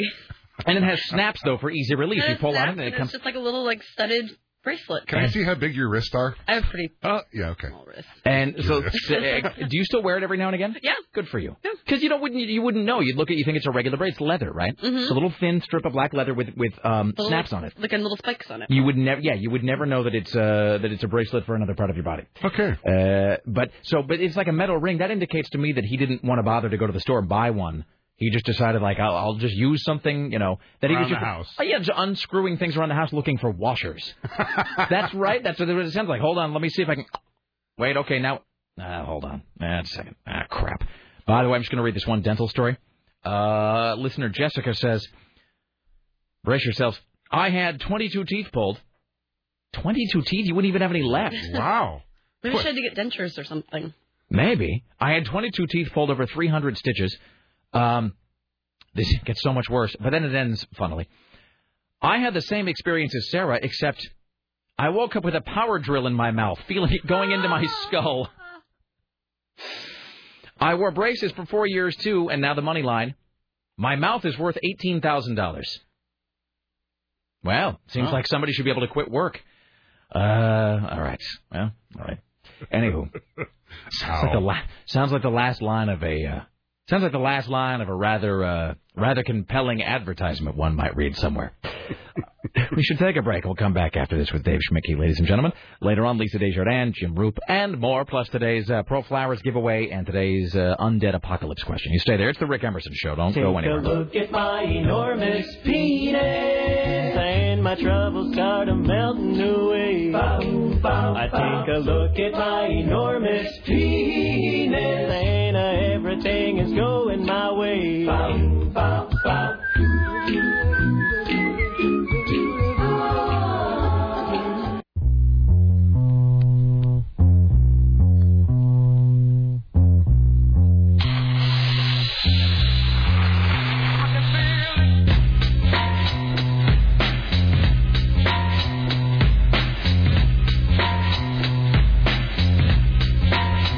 It's the Rick Emerson radio program. Thank you for joining us today. It's 503 733 All right, so here's what we need.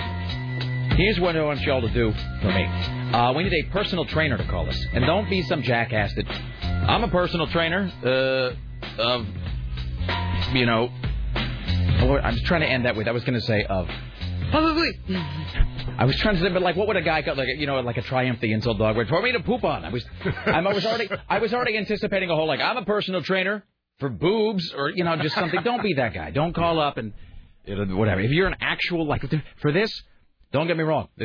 Most of the time, you call up and you answer something with with boobs. That's totally fine. This is not that time. We need like an actual personal trainer, somebody who really knows what they're talking about.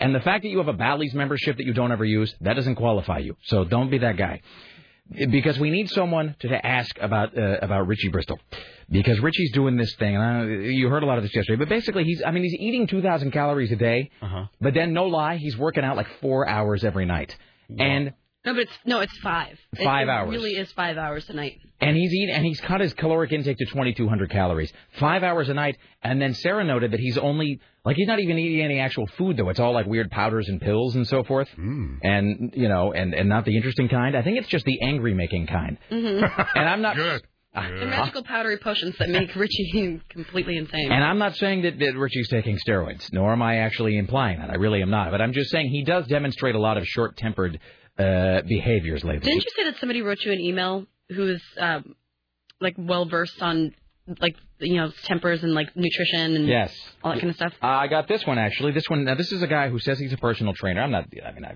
I guess I should believe him. I'm not saying he's not. Uh, but this is just an email I got yesterday. It says, um, "Rick, about Richie. I am a personal trainer, and you are absolutely correct. Richie's calorie deficit is much too large for the sake of his overall health. Exercising hours a day, as strenuously as he does, probably burns 1,500 calories or more on his own. If Richie is pounding protein shakes in lieu of meals, I doubt very seriously he's even taking in 2,200 calories a day. The safest caloric deficit you can have without negatively impacting your health is. Anybody know? In other words, the greatest difference between calories taken in and calories burned without endangering your health is what? Fifteen hundred. Uh, yeah, that sounds good. A thousand, actually, not even that high. Uh, is a thousand calories a day, and even that's pushing it. The calories you mentioned burning just for the sake of all bodily functions is a result of your resting. That's the twelve. They said, well, you need twelve hundred calories a day, and the, he said that's just to like live. That is just to exist. You need that. The more you exercise, the higher your metabolic rate, the more calories you have to burn to handle the muscle repair. But having a huge deficit, as Richie does, means his metabolic rate slows down because the body's not getting enough fuel. Your body starts to, yes, eat itself to keep your metabolic rate constant to handle new demands in the body. You lose weight, but your muscle mass deteriorates. You transform from an affable drag queen into a cranky Asian with a bad case of bowling rage. As for his insomnia, your body's supposed to be building muscle during sleep with calories stored away. If energy stores are low, your body starts to, yes, eat itself, producing an excess of acidic waste which can disturb your sleep. So there you go. Which I would say makes Ricky, uh, Ricky, makes Richie a, uh, might make him a cranky, uh, a cranky guy. That's my only thing. Because he does seem to be, uh, he does seem to have an anger thon, uh, going on quite a lot of the time. Mhm. That's, already came in here super defensive this morning with his big calorie book really? because he keeps track of how many calories he consumes per day, which you know that he's padded. For, I- yeah, for us to be like, no, no, no, I ate that, but See, but I but yesterday he said 2,200 calories. That's the thing. Like he, that was his. When I asked him, I'm like, how many calories do you use? 2,200 calories. I never see him eating anything except for like a big pile of vegetables or um, like a a handful of pills. But it's but even if he was eating 2,200 calories a day, that's not enough to be exercising five hours, uh, you know, every evening and and not be just like, uh, yes, eating eating your own body, Richie. Uh, that's just I mean, I'm just saying it's the personal trainer saying. that. Mhm. So we'll uh, so if you're a personal trainer, call up. Uh, and uh, I, we want to know kind of your take on this. So, What, he just watch Biggest Loser and get a little carried away or something? well, he's got this. You know, he's a drag queen, so he's got this whole thing about he. He's Well- suffering body image issues. Oh, well, That- who see, isn't? I mean, hadn't thought about that. That probably is what it is. I think you're onto something. Mhm. I hadn't really thought about that. Uh, that that had never occurred to me. Well, especially since well, he wants to be tough and he wants to be taken seriously and um, you know by other MMA fighters, but at the same time, like he wants to impress Darcelle. This is really is just so weird that we should actually save it for later. But I never really thought about that. So that's the thing. So he is, as you can see by the poster behind you, he is a drag queen. He's a drag performer. But then, no lie, he's training to be a mixed martial arts fighter. So he's got these two disparate parts of his personality. Where on the one hand, he needs to lose weight but be in shape because he, he wants to be a cage fighter uh, with the with the Team Quest guys. But on the other hand, he wants to fit into like a size four dress or whatever the hell size, whatever. Um, I hadn't really. So that would actually give him double the body issues. That I that had never really occurred to me. So maybe the Rochelle uh, part of Richie Well, is just is telling him not to talking a lot. eat. Dude, at bowling the other night, he was super femmy. Like he was. Ta- I, I know I don't mean to sound like Is Rochelle cliche. taking over? Don't mean to sound cliche, but I've uh, you know I've had myself uh, many a gay boyfriend, and he was talking kind of. He's just like, he's like, well, what do you think about this, Sarah? And he was talking like that, and I'm like, Richie, you realize you're you're dressed like Richie, but you're talking like Rochelle, right? And he's like, I'm just more comfortable like this. I like talking like this. Which is fine. I mean, it's, we're not, I'm not passing Which is fine, but also when he's like the hybrid Richie Rochelle like that, that's when he's like extra super bitchy. I mean, because maybe it's that maybe uh, here's the thing. Maybe the bitchiness, uh, maybe that is a byproduct of the internal war of the struggle within, Sarah. Of Richie Rochelle. I'm just saying maybe it's a, maybe that is a manifestation of the stress caused by uh, by the two parts of Richie's personality Mhm. fighting for dominance. Wow, I am so boring. At least you didn't say you were so bored, because that would really mean much worse. I know. I heard. I heard bore. I'm like, I oh, don't- no. oh, God, it sucks. Oh, that- that- bored. No, no, no, no. It's just compared to his life. I'm, I'm very uh, boring. Dude, that's boring that you should be glad you have. I mean, really, that's it. I mean, if you think you're boring because you're not. Uh, Would you want to be having the inner struggle of man, woman living inside Well, of you? no, no, no. I, I had my first claustrophobia attack in like 20 years last week, and that was enough for me. Really? Where? How? When did that happen? If I can ask. Well, I, it was uh, actually at a party with my my new friends Pam and Pat, and they're avid Your new friends? My new friends, right? And we were at, at a big party in the Pac West building, and we are going from one floor to the other, and the thing was packed to the gills, and it just stopped. And wow. And this is just in that because sometimes you're claustrophobic and you think like an elevator or whatever, but this was like actually at a par- at, at, a- at Oh, an sorry, open this, social this space. Isn't, this was in the oh, elevator. Oh, in the elevator. Oh, okay. I dropped the, I buried the lead on that one. Oh, I'm sorry. That I must have missed that. So yeah, so you're in the elevator and just all of a sudden the walls just close in, or No, just the thing stops moving. oh, the elevator stopped moving. Okay. it completely stops. And I found out there was one other person in the elevator who has worse claustrophobia than I do. But you know, it's that it's that it's weird. It hadn't hit me for like 20 Right, years. right. And it was like, like, oh my god. And the only thing that got me through it really was there was this little little girl in the elevator, and I was looking at her, and she's fine. She's like la la la la la la. I'm thinking, okay, if the little girl can make this, The little the the, the kid can make it through. So the kid was so she wasn't making this noise. No, that was me. Okay. Now is it? And I hate to pry. I don't mean this. Look, Sarah and I are crazy. Have we asked you about being uh, OCD? Have we done that? I don't think you've asked me about that. All right. We'll do that next. Um, so Sarah and I are hella crazy, and we took an ADD test yesterday. Actually, Sarah and Dawn Taylor took the ADD test that I already that my psychiatrist made me take. So Uh-huh. so they took the same test I did, and they're not as crazy as I am, but they're pretty crazy, like between you and me. So you, this is well covered territory on the show, but um, do you know what caused it? Like, do you know why? Uh, not yesterday, but in general, why you have the claustrophobia? Is there an I- incident? No, not that I can not that I can think of. Uh-uh. Is it a thing like if you're having a claustrophobia attack, and I usually haven't had them for a long time, is it a thing where you uh does it become even more stressful because you don't want to show any signs outwardly that it's happening? So it's also the stress of having to like of having to keep everything under control. Well, yeah, and I think you know I'm a control freak, and I think that's a big part of it. Yeah. Is, is I can't control what's happening in my environment, and I think when that happens, for most of us, you know, right, uh, that that can create some anxiety. Mm-hmm. But uh, you know, everybody else in the elevator, well, for the most part, was pretty pretty good. You know, no, you know, no big deal. Well, that's the that's the worst too. Is like when you've had because I I don't have claustrophobic attacks, but I've had panic attacks before, Mhm. and that is the worst thing because that is scary because you don't want anybody else to know that something's going on with you, and so you try Yeah. to like keep your composure and be like, all right, I'm not a freak, I'm not a freak, I'm not a freak. You know, I- nobody can tell that this is happening to me. when we worked next door, and this is it's the secret shame. Uh, so uh, I used to have uh, panic attacks, and I didn't talk about it at the time on the air because I was. I don't know. Uh, I don't know. I don't know why. I guess. I guess. I, you know. I guess I didn't talk about it at the time because I was so freaked out. I was because I thought that it was. I thought it was going to be a thing. First of all, that would never go away. I thought I would be just be like that forever. As soon as I started getting them, is like I don't know, maybe what year is this? 2009. So about like eight years ago, like 2001 or so. Um, and uh, they they started kicking in, and I was afraid that I'm like, oh, this is it. I've gone crazy, and I'm just going to be this way forever. So I was afraid to tell anybody. And also, I was taking the doctor. Uh, I took some medication for it, and they gave me this stuff called Ativan, uh, which is great, by the way. Don't give Ativan. That's like God's own drug right there. Um, I made the mistake of taking it once and only once before I did the show. Because I asked the doctor, I'm like, now I have to talk and be on the, the radio. Can I take this? He's like, no problem. Just take half the, The dose. radio. Here's the thing. Even half the dose, I was never more boring than I was that. So anyway, kind of like a very white thing going on. things to talk about, but we may or may not even do them. And so I was just, but, but anyway, I was, but I was, you know, the whole thing is just embarrassing. And plus, because, and Sarah and I have discussed it, I think probably off the air. The other thing about panic attacks. So I've taken your thing and I've made it into a thing where I can talk about myself. Well, that's You always do. The thing about panic attacks and narcissistic disorder is that when you have panic attacks, you the worst thing is I don't mean to bitch about it, but when somebody just wants to dismiss it as like you're nervous, Yeah. like oh you're just nervous. Everybody that happens to everybody, and it's like you just want to beat that person to death with a I tire hate iron. that. Seriously, oh just come on, you know everybody gets nervous. Some people are just like, oh no, I've had one. It's like, no, no, No. you haven't. You will know Yeah. when you've had one. It's not like being like slightly nervous or you know feeling a little uncomfortable. It's like your body turns against you. Do you remember uh, at next door at KOTK there was the there was the produce there was the the uh, the control room, uh, and then there was the room where I would do the show, and then there was the news tank that like Dave Paul did his news in and Tim did his news in. That Mhm. news tank that was like a duplicate of Chuck's. Oh yeah, it's so tiny. So there was a tiny little newsroom. But it had a lot of windows in it though. That's the thing. Okay, but do you remember that there was the control board in that newsroom?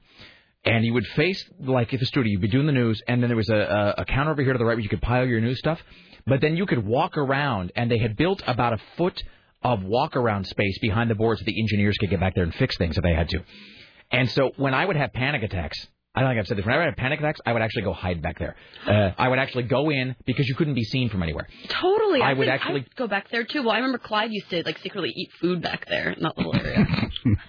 We, Of course. I wonder if it's something about that. If, if this is a business that kind of attracts people that that have, because I know a lot of people in, in TV and radio who are people who have panic attacks. well, because I think it's the our jobs as fun as they are. Like you have to be on the entire time, you know, and you have to be like Rick and I can't sit here and be like, ah, no, we don't feel like doing a show today. It's Phone like- it in. Exactly. You have like 20 hours a week. Where, you know, Right. and it, sometimes every once in a while it just kind of gets to you, I guess. I think so. J- Jay Mohr, uh, who uh, is uh, you know is a comic and a comedian, and he was an actor, and he was on last. He did the Last Comic Standing thing. That was his show, and then he was he did the show called Action um, on on Fox, which is which is brilliant. And he was um, he's the guy in Jerry Maguire, the coworker that turns all weaselly and stabs him in the back as soon as he leaves. Um, he wrote this great book called Gasping for Airtime about his time on SNL when he started getting these really crippling panic attacks. Hmm. And he talked about how one day he was like backstage getting ready to go on, like he had a sketch that was going to be on the air, and he got this panic attack that was so bad he actually ran out the side door and ran all the way home to his apartment and hid. Wow. And I mean, and I didn't ever do that, but I, I tell you, that I would. There were times I would go behind the control board where no one could see you, and I would turn off the lights and shut the door, and I literally would just sit there, and I would. It, I mean, it makes me sound like a, like an idiot, but I would sit back there, and I would not like I was curled up in the fetal position, but I would sit down on the floor, and I would just stay there for like half an hour because I couldn't, I couldn't do anything, I couldn't function, which is weird. So, um, but then, but then again, so to bring it back to your thing, um, it, but then it's like the the stress of not wanting anybody to see it happening Right. just becomes it becomes then it's like but then it becomes it stacks up you know then it's like a cyclical thing panic attack but then I gotta hide it oh but that makes me more panic but oh god I'm gonna die you know and then you just get in your own head about It's it called anticipatory anxiety, by the way. Is it? Uh-huh. Check out the big brain on Sarah. Oh, no. check out the big crazy on Sarah. Wait, have you ever had like a, a, a particular place that can elicit a response? Like for me, northbound I-5, top deck of the Marquam.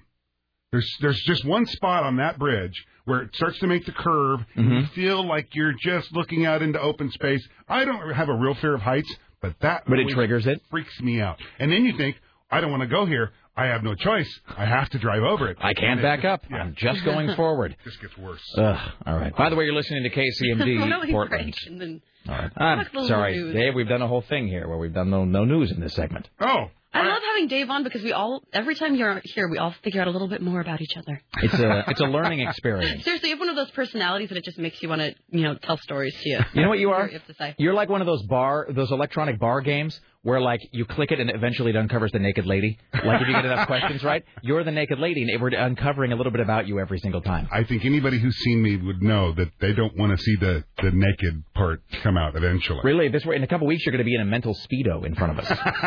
All right, we'll take a break. Back after this, Dave Schmidtke, ladies and gentlemen. Uh, later on, we'll do today's uh, ProFlowers.com Valentine's Day or not breakup story. Uh, we got the Jim Roop coming up. Uh, today's zombie survival question and more. Stay there. It's the Rick Emerson Show.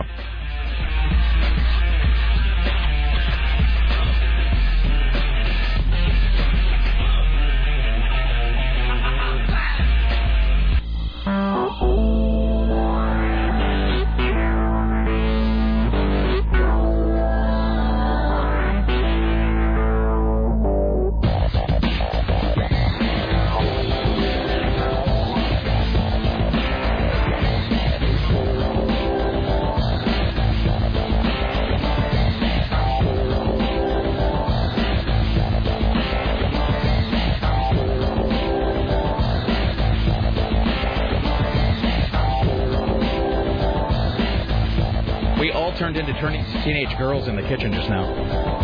The- Dave We Schmidtke and I did. comparing diet tips. Not that he needs any of it at all. I do. And I wasn't saying you were a fat guy when I said that. I know. You're too nice to do that. You're a very no, no, nice no, no. man. See, but you're not. That you're a big guy though. You really, and that no, you're sounds like big. a, like if you were thinner, I don't know, you'd look strange. Yeah, that's the thing is, it sounds like a pe- that- it sounds like a line that people say, no, no, no, you're big boned, but I mean, you really, yeah, but you're, but you're tall and you're like you're very, you know, muscular and whatever, and uh, so, but yeah. It's just tough when I'm doing these home improvement stories. Um, you know, hiding the crack is getting more and more difficult every day. Well, wouldn't you think that they What's would hiding? Oh, like if, if you're bending over. Butt crack. not like traffic stop hiding the crack? Yeah. And I'm Not like, like did you do police your crack dog. before the show, Dave? hey now. That's why all my stories are 30 seconds long. well done.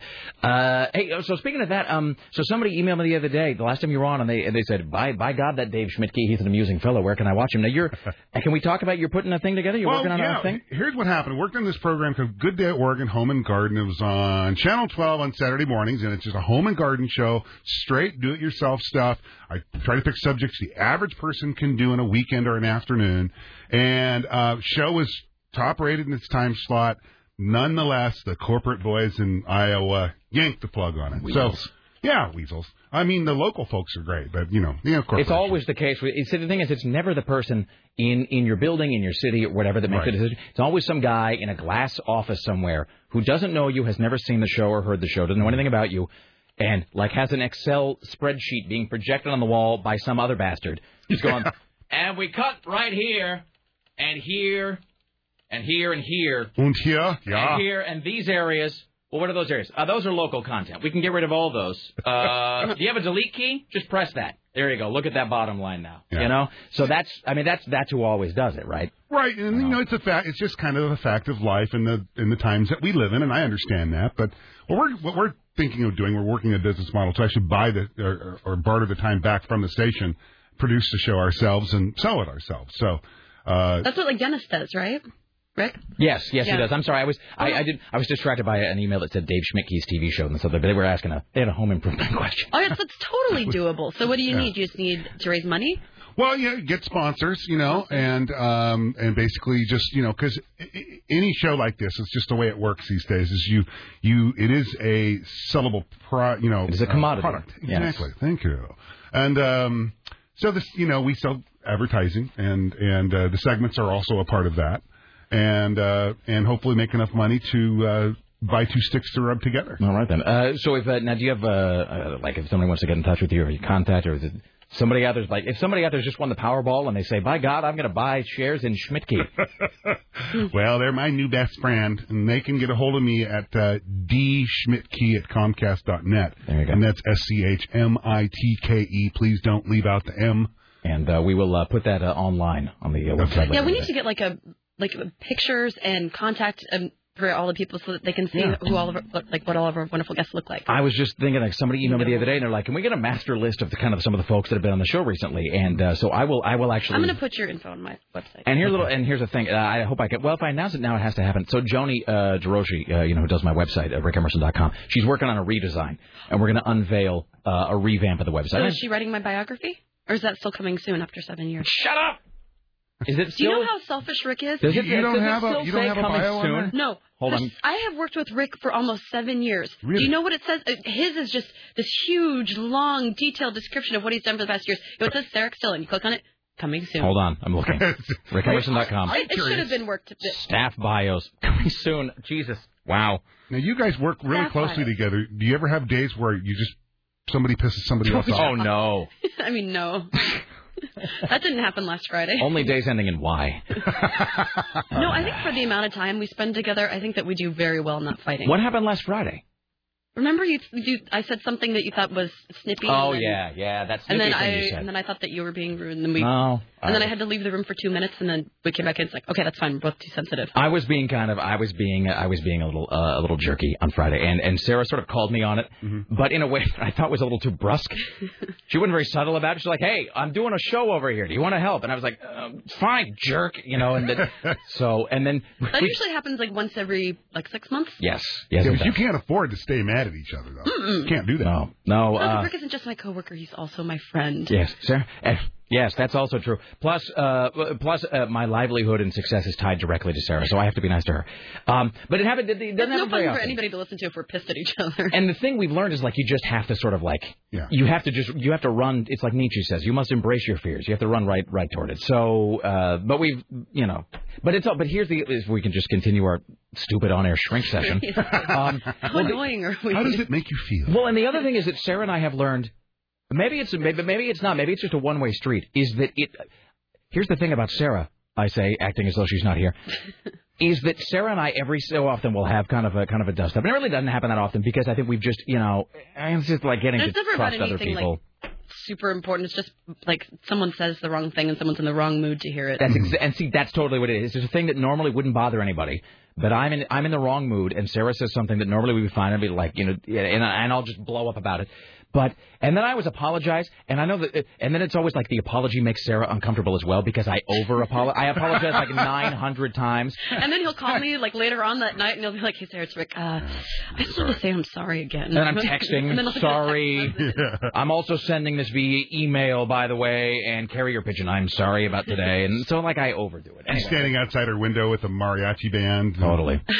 Wait, why did we even? Oh, anyway, so the bio page says Sarah coming soon. Sorry about that. You're still a valuable member of the team. Yes. The Sarah Dillon brand is very important. Uh, anyway, so Joni is redoing the whole website, and I've seen some mock-ups of it, and it's going to be pretty cool. And uh, do you want to write a bio, or should I? No, I, your punishment should be you have to write it. But see, if I write it, then it's just going to be like, uh, see, but that's just filled with landmines. That's like asking me to guess, like, guess how old I am. I mean, if I have to well, write why don't somebody's you, why don't you write it and we'll read it on the air and see what the listeners think. that's great. That's wonderful. It's okay. like the old "Does my butt look big in these pants?" Why don't we make it a wiki entry so the whole audience can write it, Sarah? oh God. All right. That's really cool. Uh, so I'm yeah. So that'll be updated. Yeah, all you soon. really have to do is copy and paste my Wikipedia page. Done and done. There you go. Fantastic. Control easy. C, Control V. The end. Wow. Uh, all right. So there you go. So that's it. But but when we do that, uh, I will put up a page that has your contacts from the you know like you know Dawn Taylor and the people who've been sort of asking about you know the, the, the folks who've come in and done the uh, done the news with us. Um, okay. I don't even know who some of these calls are. Hello. Hi. You're on the Rick Emerson show. Hey, Rick, what's up? What's up? Hey, I was just I was able to listen to the beginning part of the show, and then Yeah. I had to go to work thing. I, have you guys done the video rodeo yet? No, we have not. Oh, well, I will I will tell you this: that when Richie uh, watched the two girls one cup thing, Yeah. it might be the funniest thing I've ever heard. I don't even Bruce remember Agler- that. Oh, Bruce Agler's in the background going, "Oh, this isn't that bad. I've seen way worse than this." And I'm thinking, what is worse that you know Bruce has seen? But I forgot about that. That Bruce Agler, our uh, program director emeritus, uh, was in the studio that day, and he Yeah. watched it. That's not so bad. Yeah, and Richie was like almost to the point of vomiting. It was just, it was hysterical. So But then that just, chick came in and took it with no problem. Do you remember that? There was like that girl who came in and watched the two girls one cup, and Oh yeah. but then it was but it was dudes. It was guys who couldn't handle it. They got Yeah, really that's weirded about- out. I lasted about three seconds on that. So, all right, man. Well, I'll keep listening. All right, thank you, sir. All right, no, we'll we'll do that. Uh, in fact, we should do that sometime before the end of this hour. We should do the video. And I think Dave has. I think Dave could probably do it too. Video rodeo, Dave, is where uh, we Yeah, at home, you can you just picture a look of puzzlement on my face. it's where we find a video online that is off-putting in some way, usually horrifying. Um, think for example, two girls, one cup. You know what that is? Two girls doing. No, I don't. I'm old, man. It's just got more genius. Wow. Okay. It's like we found a Picasso behind the couch. Okay, but here's the thing. I don't even think it's available online. Like that website is I won't gone. find it. I will. You know that I can find it. I love the idea that for the first time in six months, that's going to be a search term on the IT logs here, though. Uh, well done. Okay, so we'll have Richie watch the new one, and then And have then- Dave watch. Dave will watch Two Girls One Cup, which is, you know, that's like the it's like the worst story face off. Like that's the gold standard right now. The Two Girls. Really? Yeah. Okay, it was a whole thing. Um, it was a it was a it was an internet meme, as they say. It was an internet. It was a it How- was a, a How long ago? blah, about a year Yeah, maybe a year. year and a half It's ago. been parodied on Saturday Night Live. I mean, it's been talked about on like Weekend Update. It was an online phenomenon, really. It was. Uh, And it what was, is it? What? What? Uh... Uh, there's really, it's better if you just watch. Okay. I like, Well, that's I great. like to watch. I'm not gonna. Okay, You're, you just keep telling yourself that. Hi, you're on the Rick Emerson show. Hey, Rick, how you doing? What's up? Hey, this is Stephen the Coup again. Hello, sir. Uh, I just wanted to remind you that I am still wearing AM 970 shirts when uh, I'm doing my public karaoke thing. Oh, this is the guy who called Uh, you called. Uh, I don't know, like last, Last week, or something about yeah, about you. You were running a karaoke thing, and you're uh, you're wearing the, the station shirt. Yep, yep, Excellent. yep. All right, thank you, my And friend. I would also love to have a chance to come down and watch something disgusting that you think will uh, disgust me, but probably won't. Well, you're in Vancouver, right? Yeah. That's a bit of a hike.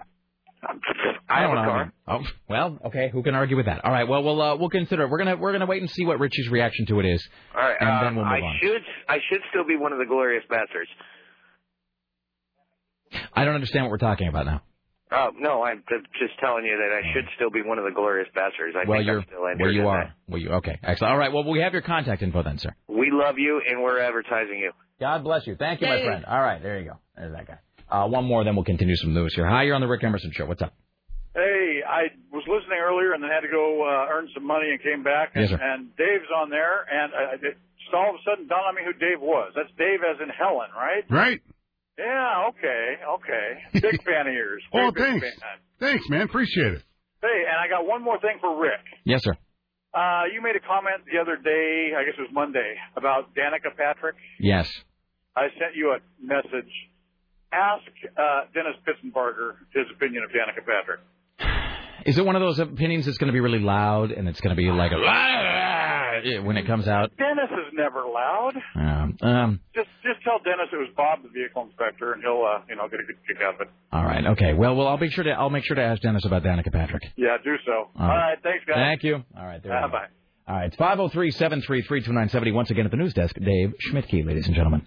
Well, it's going to take you to Florida here for this interesting little story. A Florida man splashed a cup of urine in his girlfriend's face, pelted her with a half a dozen eggs, and threatened to set her on Too fire. happening at once. Where? I thought that my stories were bad. Where did this happen? Why we were, you know. Oh, damn it! You didn't, didn't even say say it. it. Sorry. Where did it happen? Where did this happen? Florida. Oh, I missed it that time. Oh, I'm sorry. Go ahead, Dave. Yeah, okay. Um, uh, all right. Uh, James Farrell, 49, uh, squirted charcoal lighter fluid all over the woman and then held burning paper near her skin.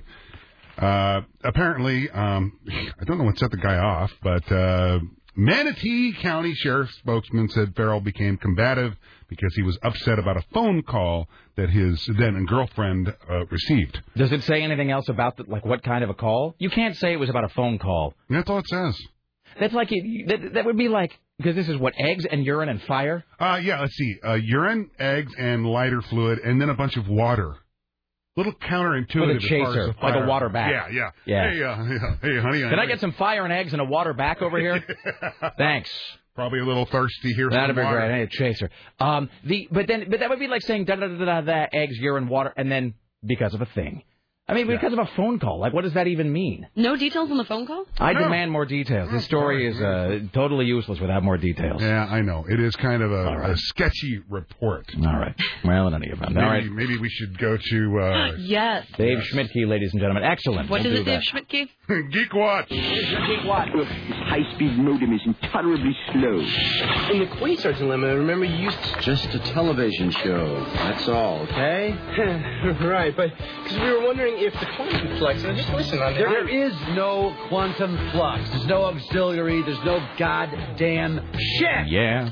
You got it? Energize. Ladies and gentlemen, here is, and then I've got something to follow it up with. Uh, here's Dave Schmidtke with your Geek Watch. A man wielding a Star Trek Klingon type sword robbed two Colorado Springs convenience stores early yesterday morning. I believe that sword would be called a bat'leth. Is that really what it's called? Yeah, uh, it's like a B, and then there's like a weird apostrophe somewhere in the middle, maybe, and then it's uh, it's a thing. It's a, but it's like it's a weird. Um, yeah, it's, It's like the double sword, isn't it? uh, no, no, no. That's that's Darth Maul in in uh, in Star Wars. No, the I know bat'leth is huge. well, it's shaped kind of like a like a, a U. No, it's not even a U though. It's like a crescent It's like shaped a sword. Semicolon, you know? That's exact. No, no, that's totally what it is. No, you're right. Yeah, no, it, it, that's exact. Like or like a parentheses. It is it's shaped like a like a parenthetical mark, but then it's got handles on it. I think Diana from downtown owns one actually.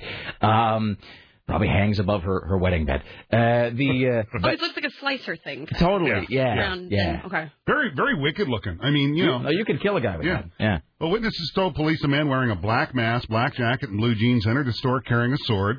The I wouldn't even call it a sword, really. It doesn't really look like a sword to me. Uh, the armed robber took an undisclosed amount of cash. It's always undisclosed. uh, and then fled on foot uh, from both stores. Is the undisclosed amount of cash because the bank doesn't want to acknowledge how much you could get if you robbed them? Exactly. All right. Exactly. I think they should have to disclose the amount of cash because there's people who put their money in that bank. Right. I mean, there's people who put their money in that bank expecting it to be kept safe. And if I they're mean, taking bailout money, by God, Seriously, I mean, if like the robber gets away with five bucks, then I know, okay, hey, that's a bank where you can keep your money because you're not going to get much. If the guy got away with like a half a million dollars, I want to know that as a customer of the bank. They should have to disclose that. yeah, they don't. They're real. They're real picky about Bastards. it. Yeah. But he, but okay, but he robbed it with a Klingon sword. And you are right. I, as I read further, it, uh, officers searched the area but didn't find the robber or the weapon, which is described as a batlaff. Batlaff. Excellent. Batlaff. By the way, just speaking of Star Trek, so I got, um, I didn't know we were going to do a Geek Watch, but it's perfect because I got this. Sorry. Uh, this was sent to us by our good friend um, Siegfried, who is the maker of all great things. He says, Rick, by the way, this is CBS be, uh, responsible for this because we're always looking to monetize new revenue streams and to look for ancillary revenue growth here in the tertiary uh, portions of our economic something. Oh, and then we'll get Lisa Desjardins. Uh, Rick, I was perusing the interwebs and I found this. Did you know that CBS Marketing is creating. By the way, this is uh, CBS, uh, the network that employs us. And uh, by the way, I'm for anything that makes CBS money at this point. I don't care. I mean, really, it doesn't matter. CBS could just have a new show called like "We're Selling Crack to Your Children," and I wouldn't. It doesn't matter to me. I don't care. Just whatever's bringing in dollars. So we got this. CBS is marketing and creating licenses for Star Trek perfume. Yes, a trio of I want to smell fragrances. like Guinan. What? Wow, that sounds like something else. Yeah. Oh. Hmm.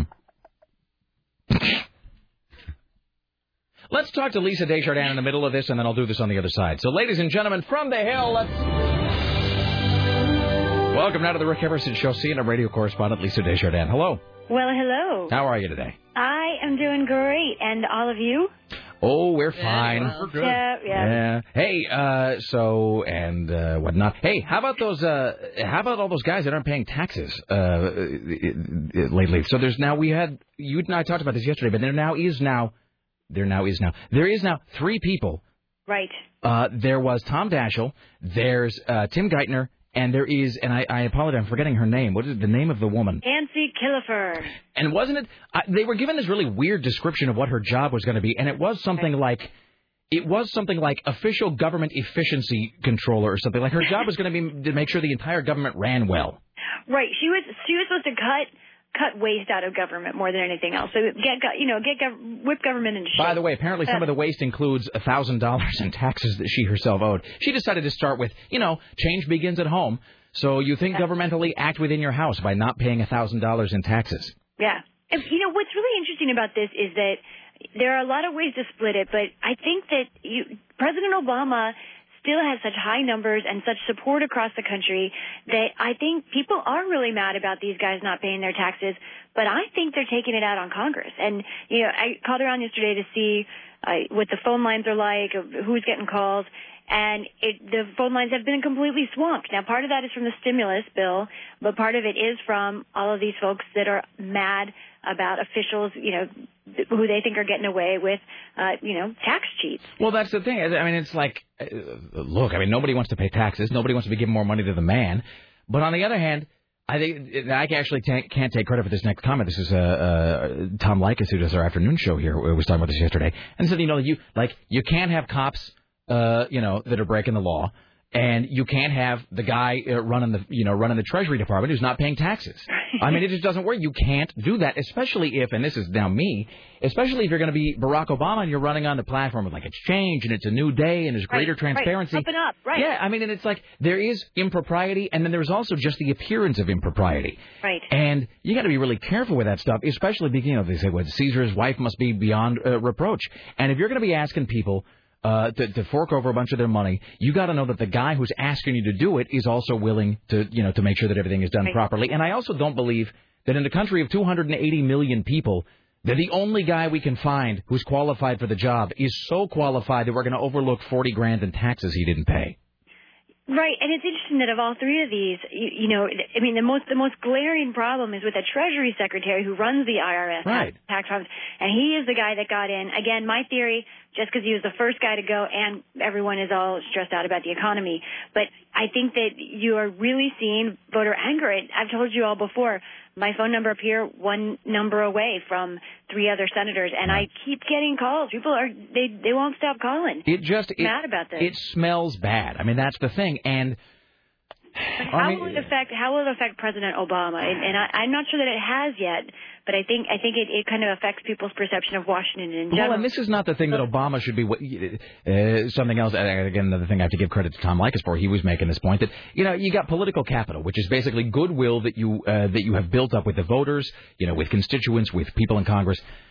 Your political capital's got to be spent on something that is really important. Like if you're going to do health care, you know, or you're going to reverse don't ask, don't tell, or something. You know, you're going to do some massive overhaul of the education system or immigration. That's where you spend your political capital. You know, wasted uh, because you want to give some guy a job that he clearly shouldn't have.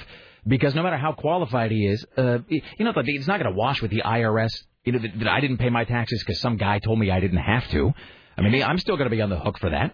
And you know, anyway, so I don't mean to put you on the receiving end of a No, no. rant about it. It just it just smells bad. No, I think it drives people bananas, and I think that it is going to have some very real effects also on, say, the stimulus bill. I think all of this stuff, all of this frustration, this idea that the rich and powerful get a different deal than everyone else, it's been building up for a long time, and now it's it's like a hair trigger on this tax issue and on this particular stimulus bill, and people are just going gonzo because they have been kind of biting their lip for months, and now they're just like. "Ah, ah."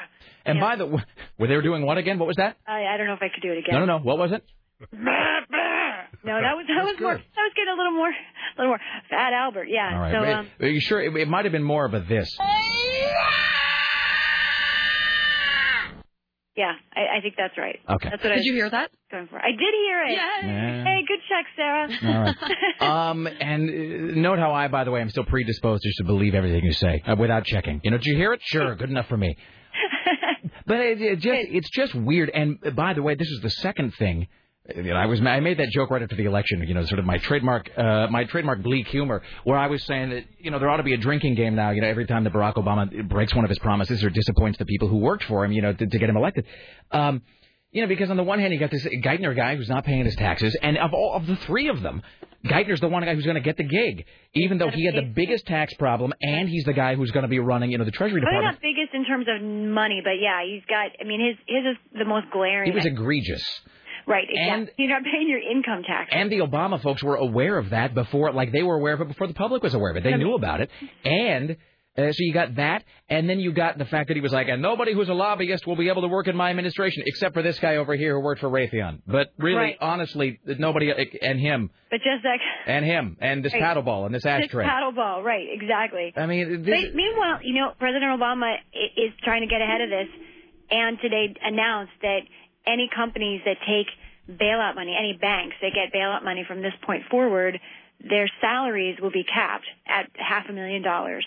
Yeah, yeah, that's pretty good money, but for you know that that's actually a big deal for these guys who are making two, three, ten million dollars a year to have they're they are now going to have their salaries capped at 500 G's. They can also get stock, but they can't cash in that stock until taxpayers have all been repaid. Uh, Which is fine. I mean, and that's and I and I don't mean to, to be dismissive about that. I mean that and the executive order about hey, we're not going to torture people and we're going to you know suspend all these trials at Guantanamo Bay until we figure out if it's legal or not, and we're going to close the joint and all that. I mean that that's great. And I don't mean to just sort of wave that away, uh, but it, but it's like, is it so hard? Just to like follow the rules that you yourself said you were going to follow, and to, and to make uh, people who are going to Well, work in you your administration, with, you know, with Daschle, with Daschle, he Daschle didn't tell the Obama administration about these problems until until late in his nomination process. did you now? he- until he was nominated. Did you say this yesterday? Actually, there isn't that there is like a form they have to fill out where it's like, There's a massive form. and so did he lie on his form? He didn't disclose this, and he would say it's not a lie because at the time, Daschle would say he didn't know that this was a mistake. That he was kind of he had just kind of asked his accountant, you know, is this a problem? And he hadn't heard back, so he didn't say anything because he wasn't sure. You know, and and the truth of it is that if he had never asked his accountant, if he had never brought this up, it's very possible he would be health secretary today and none of us would be talking about this. But but he is the one who brought this up. He is the one who brought it to light. And, you know, maybe it would come to light anyway. People people around town who knew that he had a driver, uh, possibly. But but he's the one that that kind of got the ball rolling on. You know, on my my, my thing about about the, the Geithner thing is because he was sort of the you know he was the first blow up in this whole deal. Right. That I'm not saying all the capital was spent. Well, and, and I'm not saying that. Look, if you're going to be in office, you got to be perfect. Nobody's saying that. Uh, you know, we've had obviously a little kerfuffle here with our mayor Sam Adams, and there's a whole, you know, little bit. Pol- should politicians be held to a higher standard or whatever? But so I'm not saying they should, but I'm saying I, it wasn't me that said they would. It was Barack Obama that said that they were going to be held to a different standard and a higher standard. And so from that vantage point, where Obama himself is like, look. You know, this is going to be different, and people are going to be held to account, and we're, all you know, people are going to be held to a different standard of behavior because that is what people should expect from their leaders. So he says that that the instant the Geithner thing happened, Obama should have just marched him out on the lawn and ripped off his stripes and broken his sword and said, "You're out." Like that is it. If a because it's symbolic, it makes a point to the people, and then it serves as a as a warning to the others. Like, look, if you're going to come work for me. You, you got to be clean. Yeah. So anyway, I'm sorry. Yeah, I I don't mean, think the Obama really thought, convinced themselves, most of them, that this was an honest mistake and that they didn't think it'd be a big problem. Which, honestly, that thinking is a rookie mistake on on their behalf. That you know, tax problems are some of the you know, tax problems bring everybody down. I mean, it brings Al Capone, everybody. Tax problems, you gotta. You can't touch that stuff. By the way, I like the compa- how you work it- the Al Capone uh, Al Capone comparison to Barack Obama. Well done. And that actually brings me back to you would think coming from Illinois politics that Obama would know better because you know there's some things that are a little shady that happen in that state sometimes. Let's talk about our good friend Rod Blagojevich. Yes. Did you see him on either? Uh, well, he was on Larry King, and then he was on Letterman. You know, I tried to watch. I watched the Larry King for just a couple of minutes, and it was like I, I even even my own fascination with Rod Blagojevich, I just couldn't. I just I couldn't stomach it for some reason. I just kind of was like, ugh. It's because he's it's because he's uh, he's creepy and off-putting. Yeah, yeah, and I think I think I've kind of. I feel like maybe this is I'm maybe jilted news person, but I, I feel like the story has moved on. I just what else are you going to tell me, Mr. Blagojevich? Huh? What Did you see the photo that we it you that we talked about this? Did you see the photo of him mm-hmm. signing the the woman's bosoms? Yes, I mean, incredible. that really is American politics right there. So how how were these appearances? Uh, you know, the thing about it is, here's, I mean, you know, Letterman does this thing of, you know, Letterman gives a pretty hard interview when he wants to. He can really kind of stick Yeah. it to you because, yeah, yeah. as opposed to like Leno, who's a hack and a joke machine. People and, don't know how to react because they feel like they thought it was going to be funny, and they it yeah. When you can always say that Letterman is not a comedian. Leno is a comedian. Letterman is a broadcaster. And there is a difference. And I know that sounds like a navel gazing distinction, but it's not. Anybody, especially people who work in broadcasting, know the difference between a comedian and a talk show host and a broadcaster. And Letterman knows when to bring the sincerity and- to the fore and wh- when to really ask questions that people at home want you to ask. And you know, he was kind of trying to nail the guy and just being weaselly, and you know, why are you out here just uh, doing this dance in front of the cameras as opposed to you know like showing up at your hearing or whatever. My only thing about Blagojevich, who obviously again is just a weasel. I mean, he just obviously is just a weasel, and he's smarmy and he's snarky, and he just is very sort of oily and off-putting. Um, my thing about him is, it does seem they were making this. Uh, I think they. I think uh, Rob Spiewak made this point on the Michael Mara show.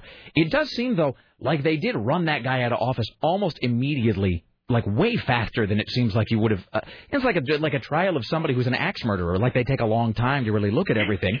Know, th- this guy wasn't even that. There wasn't even any hard evidence of anything, and he immediately he was like tarred and feathered and kicked out, as right. as though they were afraid that he was going to like roll over on somebody else. Right. It was it was it was instant, and they even had uh, the senators standing up one by one, unanimous, out, out, out. You know, he, you're right. They and they didn't really. All they had was the transcripts and a few minutes of tape, and and even that wasn't completely conclusive. The transcripts are very damaging, but you know they didn't have the tape, so it was yeah. It, it, but it, but in their defense, his defense, Rod Blagojevich's defense, was one of one of the most uh, entertaining pieces of um, legal or political response I've seen in a long time. It was just rambling.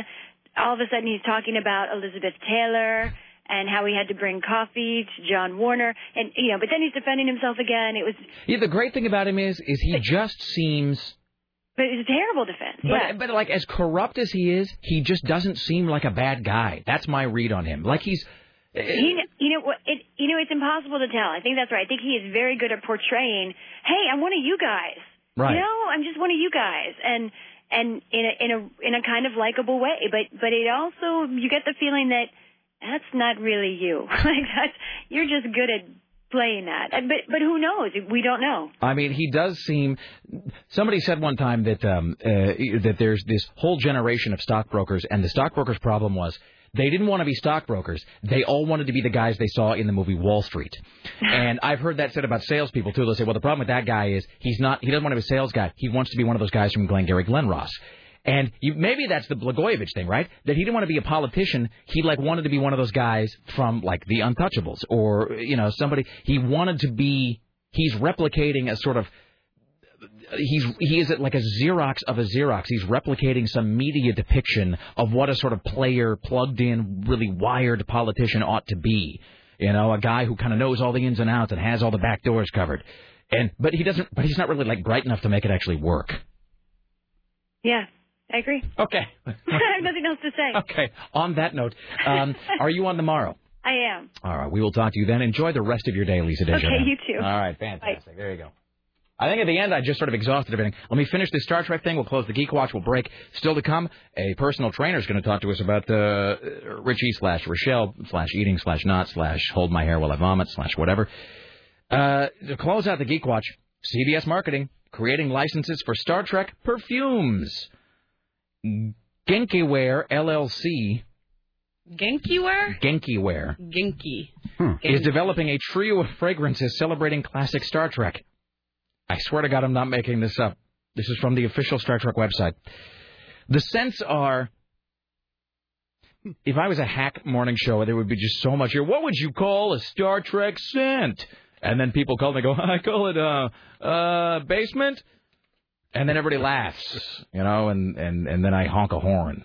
Uh, this, the, the scents are Tiberius. Uh, I believe this is Pon farr, which is apparently that uh, some villain or something. I'm not much of a Trek guy. And I swear to God, this is the one I'm going to buy. I'm telling you, CBS, I will buy this from you. The third Star Trek perfume scent, red shirt. Well, you know the, the Pon farr that I'm, I'm and I'm not much of a of a Trek guy either, but I actually know that that's that phase that Spock would go in when he was when he would mate every once every seven years. That seems like an oddly specific thing to know if you're not much of a Trek guy. I know, isn't that strange? I mean, I, I watched the show a little bit, but I just must must have watched that episode. Mm-hmm. Sure. It stuck with me that you know, Do you like to watch the sexy episode?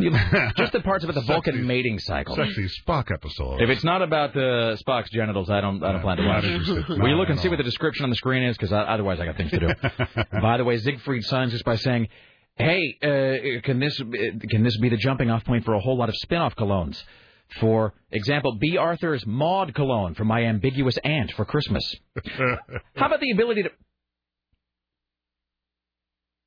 Believe me, this isn't the worst thing he suggests. Siegfried says, How about one that just smells like Bob Crane's hand? Oh. Wow. Jeez. That's so bad. And finally, if it's a movie, I want to smell like Frederica Bimmel.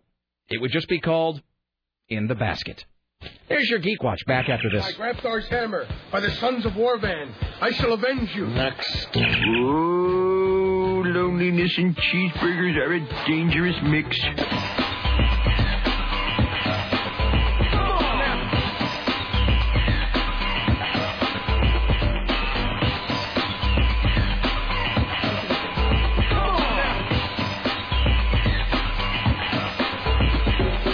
Why, hello, it's the Rick Emerson radio program. It's 503 733 2970. 503 733 2970. Here's what's coming up, ladies and gentlemen. Uh, before the end of today's program, we'll do today's undead uh, survival question.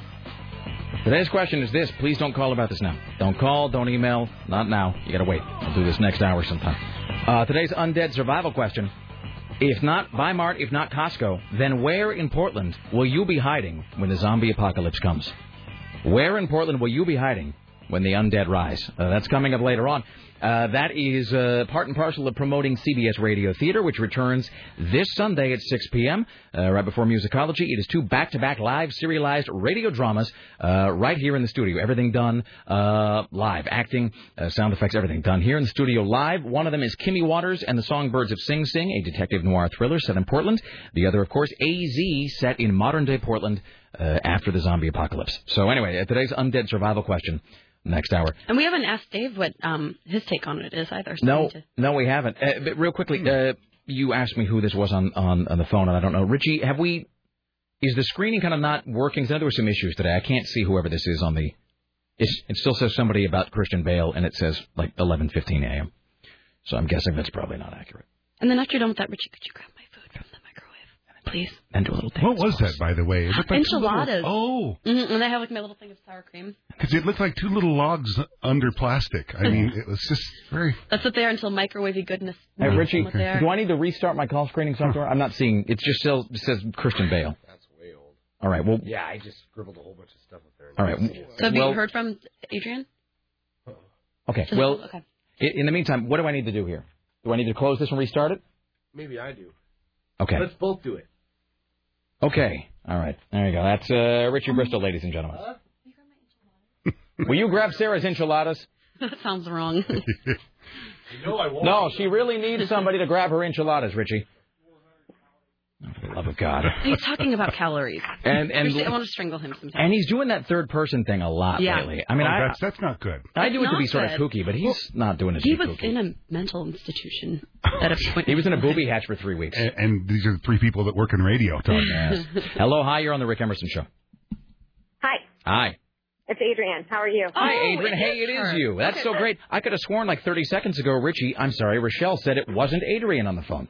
Well, oh, okay. that's I said I did. I said Adrian Middleton, so maybe that threw him off with my last name. Hello, Adrian Middleton. How are you?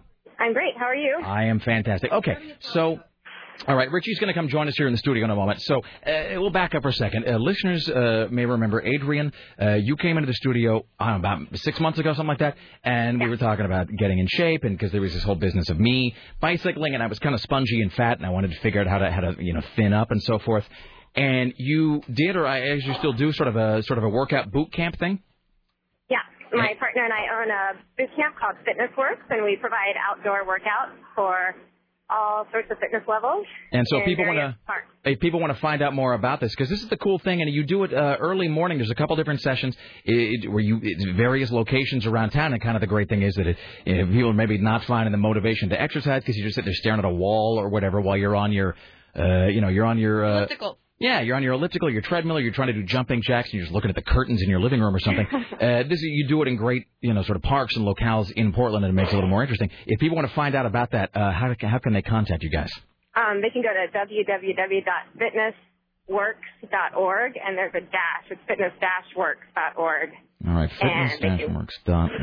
All right, and we'll uh, we'll give that out again at the end here. So the, the reason we sort of asked you to join us today is because we have uh, a guy named Richie Bristol, who I think you met. He is our production assistant, and. Uh, Sarah will sort of have to help me out with some of the uh, some of the details here, but the deal is that Richie has, for various reasons, wanted to lose a lot of weight, and he needed to lose it kind of quickly. Um, long story short, Richie is a uh, when he's not here, he's a drag queen, and so he had to fit into a dress in December, and Okay. so he had to drop all this weight, and he has dropped a lot of weight in a really short period of time, and he's also he's cut his caloric intake and. As part of this, and I know it sounds like I'm making all this up, but you have to just trust me when I say this is all true. So, in addition to fitting into this dress, he is, I swear to God, he's training to become a mixed martial arts fighter. So, Okay. at the same, so he's trying to gain muscle, lose weight, fit into a dress, but he's also working out a whole lot every night. To be to be honest, like five hours a day. I mean- how, how many days a week, Richie? Six. Six days a week. Yeah, five hours a day.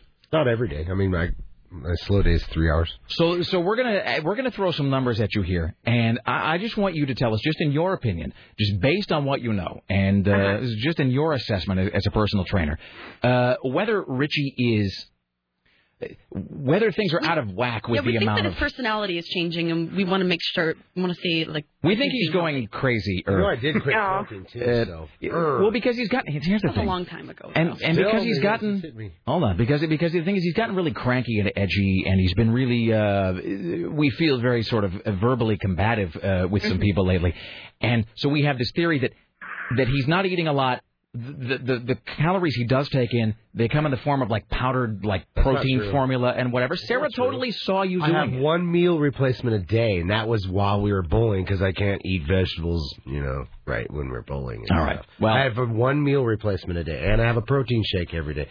Okay, so how much weight? this. How what? How He's much? at all defensive. How much weight have you lost in how much time? Uh, 50 some pounds in since October 8th. So that is November, December, January. So that's three, three month, three and a half. So that's like uh, what it is, fourteen weeks. So you lost. No, lost. that's almost no. It's yeah, October, November. so fourteen weeks, you, you lost what, fifty-five pounds?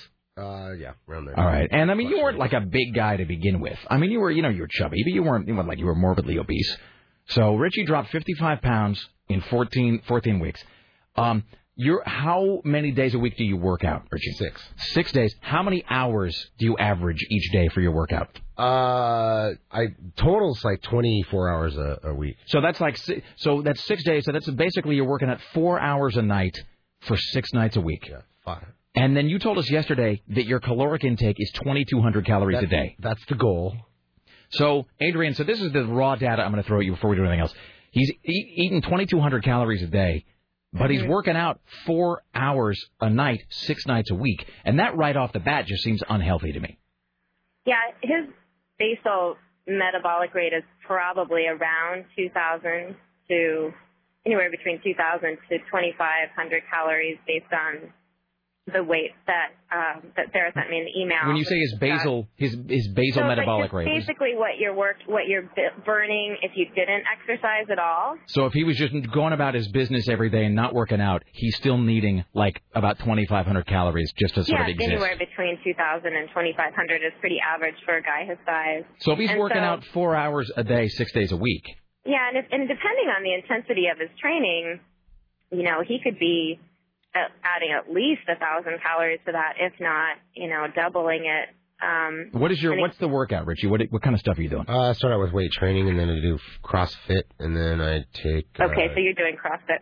judo, and then jujitsu, and uh, then MMA training. Really, it's just it's just I think everything on the menu. I think he's just going in there and just everything. It's great, great calories though. I mean, I'm getting over 100 uh, grams of protein. I do my carbs. I also, I mean, I got glucosamine and amino acids, and then Well, I do. Adrian, what did you? sound- Well, it sounds like you wanted to ask something, Adrian. Um, I was curious if you're doing CrossFit with a trainer or are you doing it on your own? Uh, I have five or six. I have a CrossFit trainer that, yeah, So does he have you on? He must have you on a on a meal plan, right? yeah. Well, actually, I have a dietitian. Certified. Okay. So they've they've planned all of this out for you. Yeah, I, and I have a you- log, and basically, when we started this, I started logging in all my calories, and then they went through it with me, and so that I get like the, the right amount of fruits, vegetables, carbs, uh, protein, and low Uh-huh. fat, low fat everything. The 2,200 calories I get is the S, it's the goal. Sometimes I go to 25, sometimes I go less. And do they understand the amount? Does your nutri- do they all talk to each other? Do they all know Yeah. exactly how often you're working out and what frequency and intes- intensity and stuff? Yeah, at least once a week we kind of meet by the by the front desk and we talk about you know. So is the dietitian in the same building as your? Yeah, they they have 40 Yeah. professional fighters, so they this for them they have a lot of uh, dietitians and nurses and all all the, everything at their disposal, and that's what I'm using. And basically, Well, I mean, basically, my advice to you then would just to be to to talk to them about your mood changes. So, do you disagree with your coworkers that you're not you're No, not I mean, I've-? I've quit everything in the last three months. I quit smoking, I quit drinking, I quit partying, I quit everything, and and just this weekend was probably the first weekend that I actually had a lack of sleep. I've tried to go to you know get six to eight hours of sleep a night so that my body can recover. Really, his only enjoyment now comes from complaining and yelling. I mean, it's, he's trying to focus everything into those two categories of fun. But I got like six hours sleep total this weekend, so I believe I know Monday I was cranky. I came in here and they asked me how my week But even was. today, you, you seem a little on edge. And you said you got a lot of sleep last night. I, I haven't caught up fully. Adrian, what? Have you talked to your trainers about how much sleep you're getting? Uh, no, I I've read on the internet and stuff. I think one of them told me that asked me how much sleep I get, and I try to go to bed at midnight and wake up at eight o'clock every day because you want to set your head clock, you know, the adjust so that you're doing the same thing. I have a question though, because my whole thing, and I'm not a doctor, Adrian, but uh, my my thing is if you're burning, like if you're if you're burning twice the calories you're taking in, I mean, it just seems like a bad idea. Well, it depends on the calories. I mean, if you're eating chili mac calories, or if you're eating now, is that true? Does it make calories of? I mean, is is that is that true? Does it make any difference? In other words, like if you're eating a certain kind of food, can you burn like twice as many calories you're taking in, but it doesn't really matter? No, the bottom line is it's calories in and calories out. There's no two ways to li- a calorie is a calorie. See, that's what I've Um, been saying, Richie. But if That- you're I mean, a eating calorie- garbage in your in your training, it's a, it's obviously not as good as I mean, No, you eat you're Big right. Macs, There- 2,200 calories of Big Macs as opposed to 2,200 calories of spinach. It's going There to are much better. definitely better calorie choices than others, but every calorie burns the same. Uh, calories measured to burn a certain to, to heat up a certain amount of water, and, and that's the way that they've determined what a calorie is. So you can overeat on It's the, apples. and it's the same amount of energy. Like a calorie, a calorie is a calorie. It's the same amount of energy. I mean, that's it's an amount of energy, Yeah. yeah. And so basically, if you're if you're eating too many calories or more calories than you're burning, you're going to gain weight. If you're if you're eating or consuming fewer calories than you're burning, you will lose weight. So, so my question to you would be, just in, again in your assessment, if so, if Richie's uh, if, if Richie's going to be, you said you know his his just to, just to sort of exist every day, it's like 2,500 calories, and if he's working like four hours a night doing all this stuff, then it's you know you're thinking like maybe 4,000, 4,500 calories, something like that. What should he like? How many calories should he be taking in? Well, it sounds to me, but without getting into the calories too much, it sounds like he's got uh, a team of people that are helping him out with that, which I think is wonderful. Um, so, I mean, uh, just from estimating from where I'm sitting, I would say it sounds like he needs to be eating more. But if you've got people that are telling him and helping him out with his plan, then then I don't see any reason for him to to not stick with it. My question is would be would be how how long really can you sustain this lifestyle?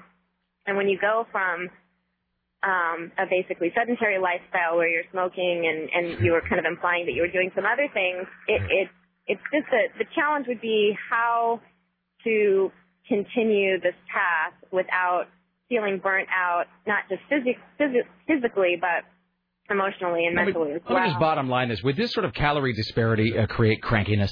No. Adrian. Pardon? Would this sort of disparity between his workout and his caloric intake create crankiness? Would this make him bitchy?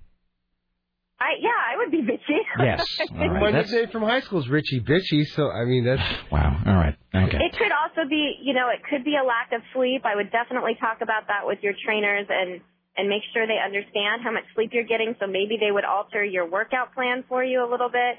I would really, really focus on water, lots and lots and lots of water, and make sure that you're getting all the complex carbohydrates that you're that you're supposed to get in. If you're gonna if you're gonna slack on anything, don't let it be the complex carbohydrates because the carbs are to help you keep and you know keep water in your system, and that not having carbs in your body would would affect your mental capacities and make you feel grumpy. So it's hard to think if you don't have you know how it is when you kind of don't you forget to eat for a while and you go low, low blood sugar.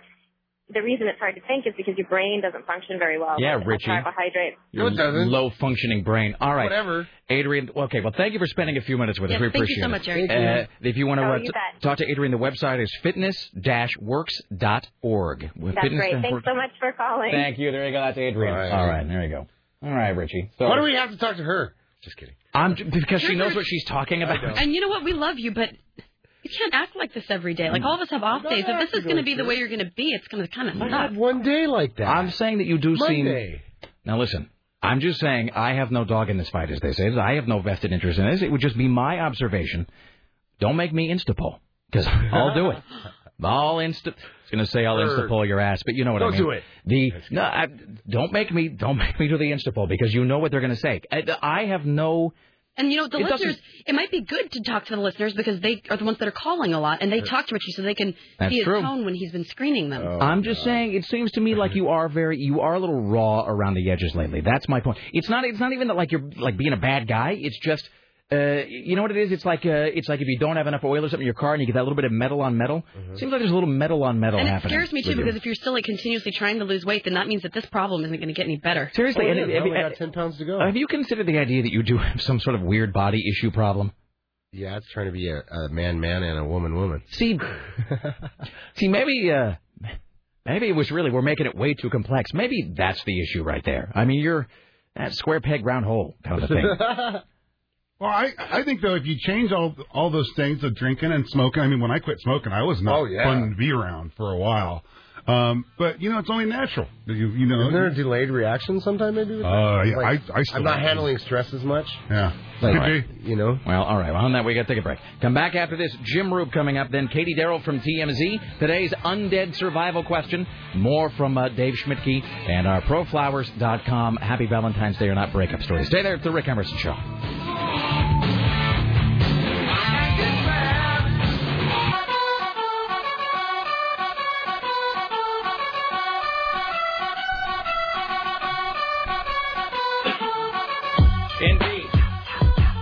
It's the Rick Emerson radio program. Thank you for coming along. 503 733 2970. 503 733 2970. By the way, today's phrase is I want to smell like Bob Crane's fingers. There you go. Welcome now to the Rick Emerson Show from Los Angeles. CNN radio correspondent Jim Roope. Hello, sir. Not even that can ruin my appetite. well, we were talking about earlier, but they're making this is not a joke. Uh, CBS, being the fine money making corporation that they are, they're going to be selling three different perfumes that are named after Star Trek. Uh, elements. There's going to be one called Tiberius for James Tiberius Kirk. There's going to be one called Red Shirt, which is for that poor bastard that always gets sent down to like the tentacle rape acid planet to die. And then there's going to be one called Pon farr, I believe. Dave, is that the? Uh... I, I think I think you're right. Yeah, Pon farr. And we didn't know what that was, but then Dave uh, Schmidtke, who was in the studio with us, identified that as being the Klingon mating cycle, which you know. really depressing that I even know that. But so then we were, you know, we had somebody else saying, well, like, what about, you know, what about uh, Bea Arthur Maude uh, cologne or Bob Bob Crane's That's a repellent. Yeah. Seriously, man be gone. Yeah. I need some Deepwoods man off. Do you have uh, Bea Arthur? Great. That's wonderful. Go out unmolested now. Anywho, uh, and so forth. All right. It just, by the way, it, this story that you're talking about today, it's a kind of a follow up to yesterday, but it's got some great words in it. It says round two of SAG versus SAG set for Thursday, which sounds like some sort of opt- octogenarian boxing match. Um, where it's like Estelle Getty punching it out with like uh, you know Rue McClanahan. it's SAG versus SAG, ladies and gentlemen. Second Golden Girls reference within this phone call. That's pretty amazing. That's, you know why it is? Because I was watching this. Um, I was watching this DVD the other day, and it's it's the Found Footage Film Festival. These guys that tour the country showing these movies and film clips and uh, the cable access stuff, but it's just stuff that they literally have found at flea markets and at garage sales and in old warehouses. And one of them was, I swear to God, a thing they sold in the '80s that was the um, it was the Estelle Getty workout tape. Oh my gosh. And it's Estelle Getty with some like swarthy, you know, kind of Italian, kind of, you know, like they couldn't get Sylvester Stallone, so they found this guy, and like a workout with like this bad synth jazzercise music underneath it. It's just the weirdest thing. It's in my head. Um, I'm sorry. me too. But it says so. I'm you know exercising it by discussing the Golden Girls constantly. Uh, it says CNN's Jim Roope reports that the infighting that is keeping Hollywood on hold has spilled into the court system. So this is we we discussed some of this yesterday, but this is the lawsuit going forward with the Screen Actors Guild about the guy who was representing them or can represent them. So. I mean, what? Did, how much is this going to just going to be a fly in the ointment of all of the stuff these guys are trying to get put together? Well, the whole thing is it, it, it's that way. I mean, the union now, I I think we talked about this yesterday. The only way really to fix this is to totally destroy it and rebuild it. It there's so much infighting. There's there's two factions that are just at each other's throats constantly, and and and I don't really understand it. I I, I understand Rosenberg really. I understand what he wants to do. He wants to really get a real good package because there's there's way too much wrong with how actors are paid. And we're talking about the working class actor, the guys who, you know, the ones walking in the background of the screen, or, or, or just have a little line to say. You know, these guys that are, are, struggling from day to day to try and get work so they can pay their mortgage. That's that's who he's talking about, and that's and he's trying to really secure something for them that means something because right now, uh, the studios are able to negotiate a flat fee for internet Right. usage. I mean, not downloads, but just stream, and it's a kind of a one-time fee. And you know, a lot of actors who are making a lot of money doing that right now, like the Alec Baldwins and those folks. Um, he had that commercial on during the Super Bowl, as a matter of fact. Right. Uh, you know, th- it's that faction against those who are saying you got to stop this so we can get a real good deal. Well, Doug Allen, Alan Rosenberg's guy, was, according to Rosenberg, doing a great job at trying to get that done. But there are so many people nervous that they're not working or that productions are being put on hold and nothing's moving forward. They're afraid they're not going to get anything and they're going to have to strike, and that would really kill things. Well, and as we always say, this is. I remember the last time there was. Uh, what was it? Was it the, what was the last one? Was it SAG or was it the directors? The, the last strike that was like a, about a year and a half ago. That was writers. That was right. That was the writers, and uh, you know, I just remember it was just such, it put such a such a kink in the works uh, that I can't imagine it right now. There's- Anybody the that. industry's still recovering from that. I mean, still there are people that have not been rehired from that from those days. Uh, that that 100 day long strike. There are still people fired. You know, usually, you know, it kind of trickles back where they'll hire the the drivers for the major stars first, and they'll hire back the guys who drive for uh, this faction, and then they get the guys who drive the shuttle buses for the actors who have to park off site. You know, but those guys who have drive the shuttle buses for the actors at the park off site aren't hired back yet. Right, right. So it's there's still a whole lot of residual, and there's still a lot of businesses that closed during that that haven't reopened. Ugh. So just the, just that cloud of a possible strike hanging over Hollywood really has everybody so nervous and so keyed up that nobody knows what to do next. Right. So they're just fighting with each other. Here's your opportunity, Jim Roope. You're an actor. You should now you should form your own competing union. This is the time for you to come. You can be like you can be as to the union system now the way Arena it gas, sag backwards. you you can be you could exactly you could be uh, uh and and it would stand for get get a something get a script get a check Get whatever um but it, but it could be like uh, you know you could be to the regular union system the way that arena football was to the NFL during that NFL strike that they had years back.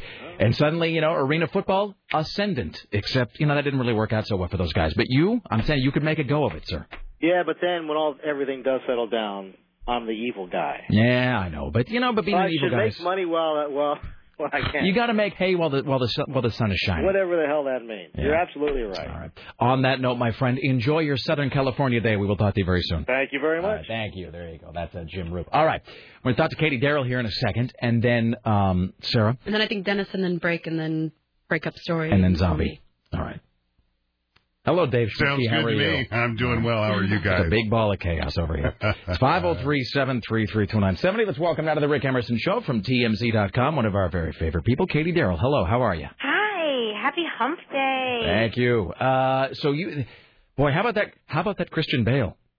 Oh my God, I'm so glad that you brought this up first because I mean this brings so many things to light. I mean, would you? I, I mean, this is an honest question. Would you be allowed to go on a tirade like that at work? Would the people that are around you accept that? And honestly, No. openly, yeah. No, no. The answer to that is no. I mean, they don't even really accept what I do now. I mean, you ought to see. I go home every day with flogging marks all over me. I mean, it's just, uh, it's unpleasant. But no, Exactly. I mean, Christian Bale, it's unacceptable. He was on the uh, set for Terminator 4, T4, and uh, apparently a DP, director of photography, walked into his line of sight or walked into the set uh, to check a light and busted the shot, um, therefore setting Christian Bale off on this crazy tirade. He dropped like the F bomb something like 30 times or something crazy like that. You can listen to it all at TMZ.com.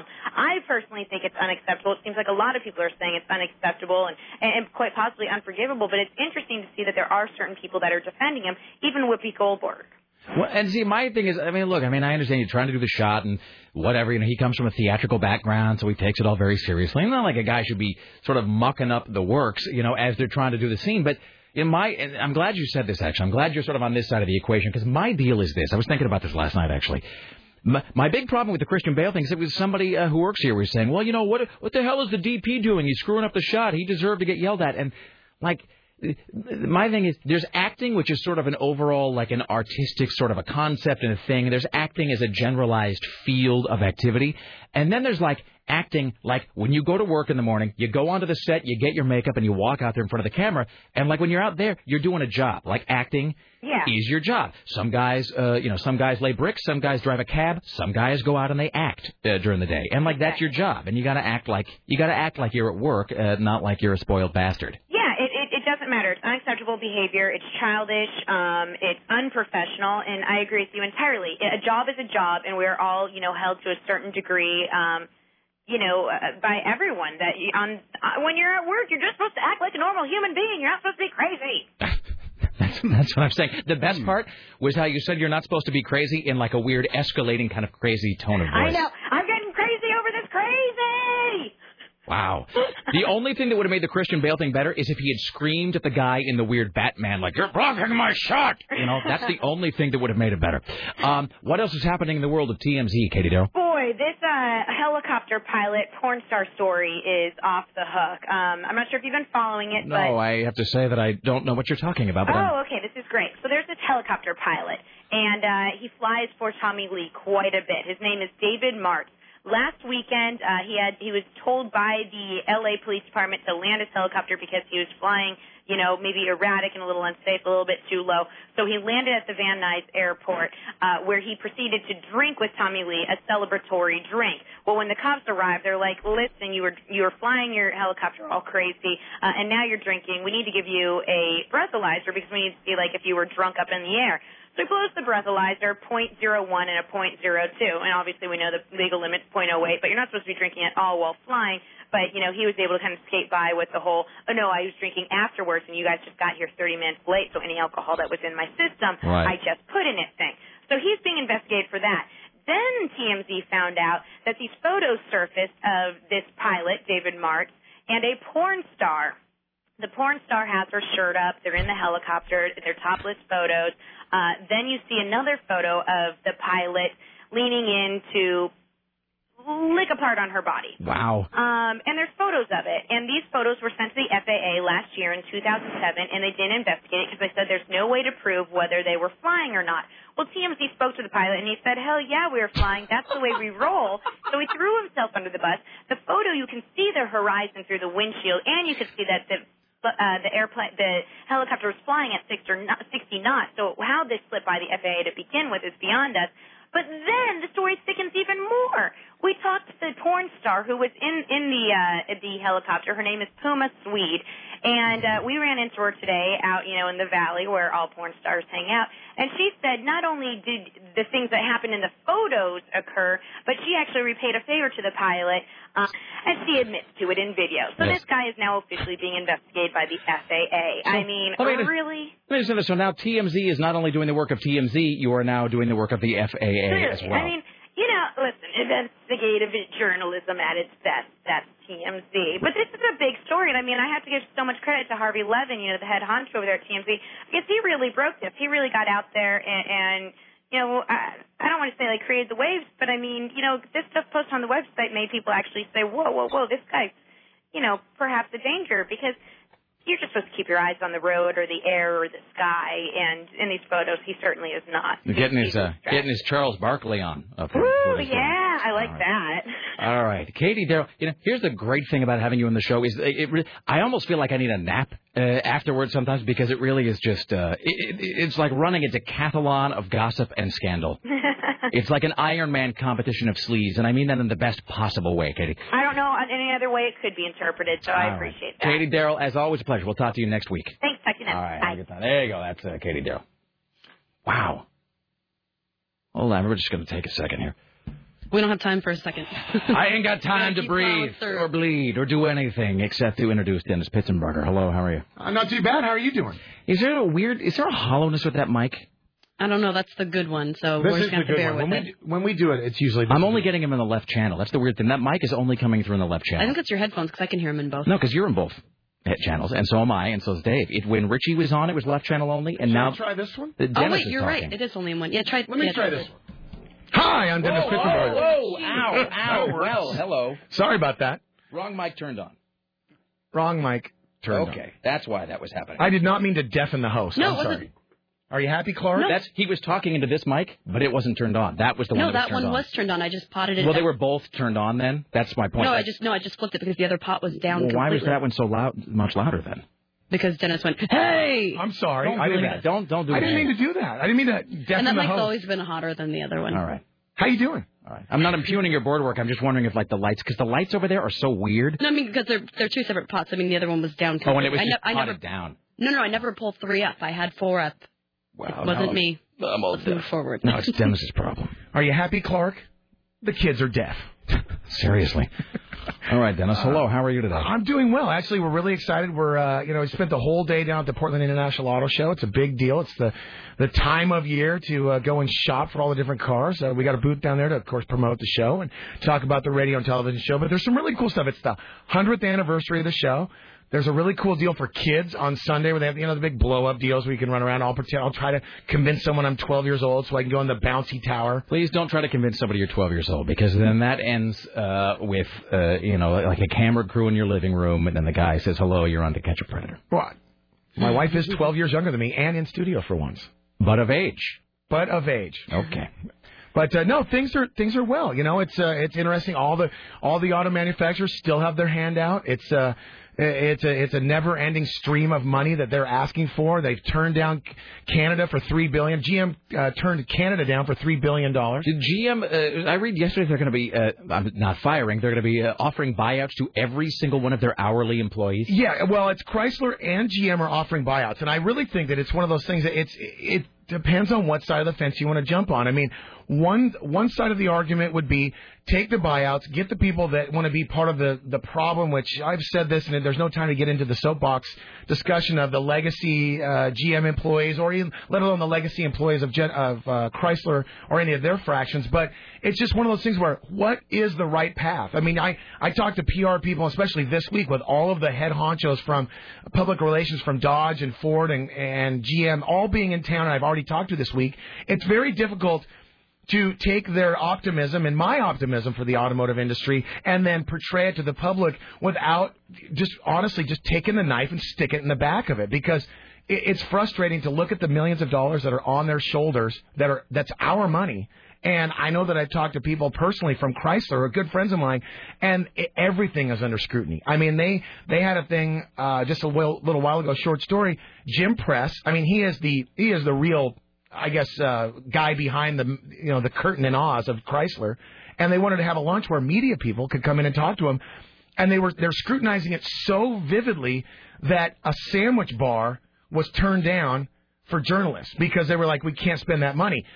If, is that good because they don't want to spend the money for something stupid as sandwiches for me to talk to the right person, or is the other side is it bad that they're you know are they over analyzing the situation? I got a great idea. Now, here's how we can solve the whole thing. I have no problem giving the auto industry uh, millions of dollars, bailout, whatever. They got to do a few things. A, um, America should get to vote on what one of their upcoming cars is going to be called. And I think whatever, that's a great and idea. whatever we pick, they got to do it. I think that's a great idea. Doesn't matter. You know what I mean? Whatever we vote on, they got to do that. A, they, got to name a car, whatever we as a people vote on. B, they got to invent a flying car. I want a Jetsons car, and I want it now. It's 2009. Look, we have cars, we have planes. I want a car plane. That's it. End of story. You're going to give me one, and we'll give you the money. And that's that's the second thing.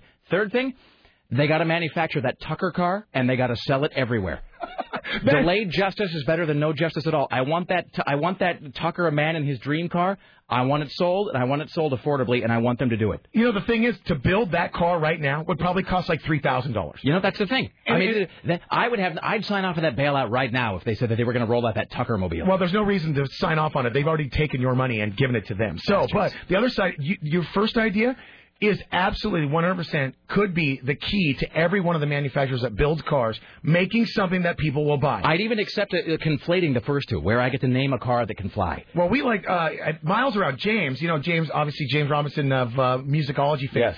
And Big Jim wanted to call it the Chrysler uh, Gratis, which was basically their car, which would cost like a thousand dollars. It would be the Gratis to you, Right. the, the you know American public, to get a car that would be built for a small amount of money, and a person could go in and buy it. Now, I'm not, I don't want to just stab the knife in the neck of Chrysler, but any of the auto manufacturers because they're all there. You can go down to the show and see the hydrogen car and all these things, but it's like, what, you know, where do they draw the line between what the what the public wants, which is what your idea is saying, and what they think the public wants? By the way, can I just say that I know that there's that BMW or whatever they have the hydrogen.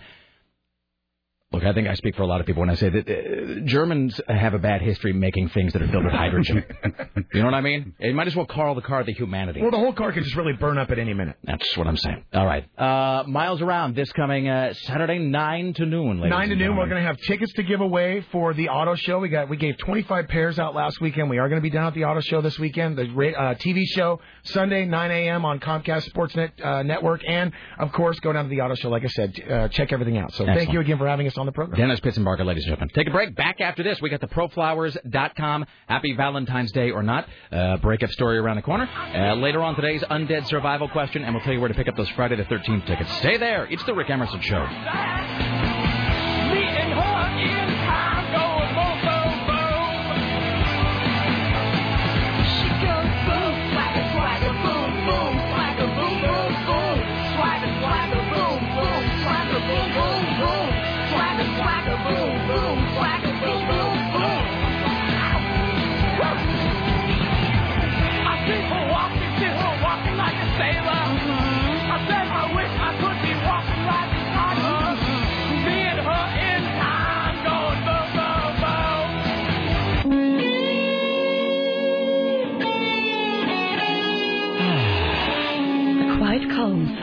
The studio. Jesus.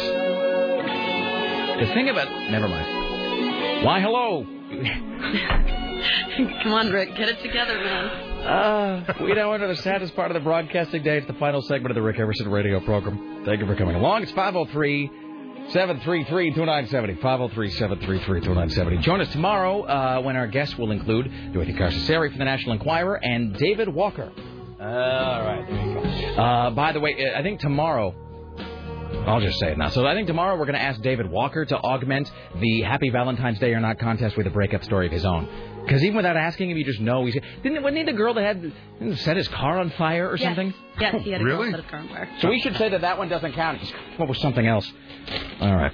It's 503-733-2970. Uh, here is what is coming up for the end of the show today. Uh, so we're going to do uh, today's zombie survival question. We'll do the Happy Valentine's Day or Not breakup uh, story here in a few. More news with Dave Schmidtke, who is in the studio with us. I want to say, though, right now, uh, you can be among the first to see Friday the 13th at the AM 970 premiere this Monday night at Lloyd Cinemas. So as of now, they are available. Uh, you can go get your free pass for two while supplies last. It is at the uh, Tropical Smoothie Cafe, which is at 1902 West Burnside. Uh, right there in uh, Portland, Oregon, ladies and gentlemen. It's next to PGE Park on the. It's like 19th and Burnside, right by PGE Park. So uh, there's a limited supply. So go down there right now. Go down there today uh, because they're just there until they're gone. Uh, that is the Tropical Smoothie Cafe, 1902 West Burnside. It's uh, next to PGE Park, uh, 19th and Burnside. You can get yourself a free pair of passes to see Friday the 13th. This coming Monday, Lloyd Cinema, at the AM 970 premiere. So uh, do that now. All right. Hello, Dave Schmidtke. How are you? I am fine, Rick. Sarah, I'm marvelous. I wanted to get the story in here because I, it gives me a great opportunity to, to mispronounce Swedish names. Excellent. But Sweden's legendary Great Lake sea monster remains the focus of photographers hunting for its image, despite a county council order banning cameras on the shores of Storsjön in Österland in northern Sweden. Is this one of those names where it's like it's got the like the, the O with a line through it? Well, it's got the umlaut, you know. So I think it's like a U, U, Österland. Hey, Dave Schmidtke, do you know how to make an umlaut on the computer? I was just uh. going to ask that. Get out of my head. Uh-uh. Oh, that's weird. I was I've been thinking about that for like a week. Me not too. know. How, how do you know how? No. I was oh. just opening my mouth literally to go. You know the thing about the umlaut is I don't know how to do it on the computer. And I, okay, here's the thing. You sh- do you have any anything else on that thought? Because I want to see if the rest of your thought is the same as mine. Well, because I had been, I was watching the Super Bowl and somebody had a. See, ours is completely different. I was, uh, I was watching the Super Bowl and somebody had a last name, like I think it was Roethlisberger, and it looked Mhm. like there was an umlaut over it. I think it. there is actually. Oh, okay, and I and that, so I was asking people at the Super Bowl party I was at if they knew how to make an umlaut on a computer, and nobody knew. All right, here's the test. So if you ever have to type something uh, that has an umlaut, what do you do? I just Like if don't. you had to type Motley Crue or Motorhead or something. I just don't. Oh, right. Okay. See, so that's not we're not What do you entirely do? Do you put? I do the same thing Crystal Cash does. Here's the thing. Crystal Cash at KUFO was talking about this. She's like, how do you make an umlaut? I was like, I don't know. And then I revealed that what I do, because I'm real anal about these things. When I uh, when I would type Motorhead, for example, the band, and there's a, there's an umlaut of the O. You know what I do? Or if, if I ever need an umlaut over something, I go online and I type in Motorhead and I find their webpage and I just couldn't, I copy and paste it into the into the document. That's genius. Ah, that's really smart. So like if I'm doing Motley Crue and I'm typing Motley Crue, I will go online and find somebody who has figured out how to do it, and I'll just copy their work. Ah. That's it. I don't know. Even To though make... you could go online just as easily and write, how do you type an umlaut? That's true. We should do that now. An umlaut. All right, fantastic. All right. oh, we'll while you're doing that, I'll Yeah. just, you know, they actually believe that there is a sea monster in this lake, and they're so serious about it that they have banned unauthorized attempted photographs of said sea monster. Well, that's like the uh, in uh, what is it? It's not Clark County. It's um.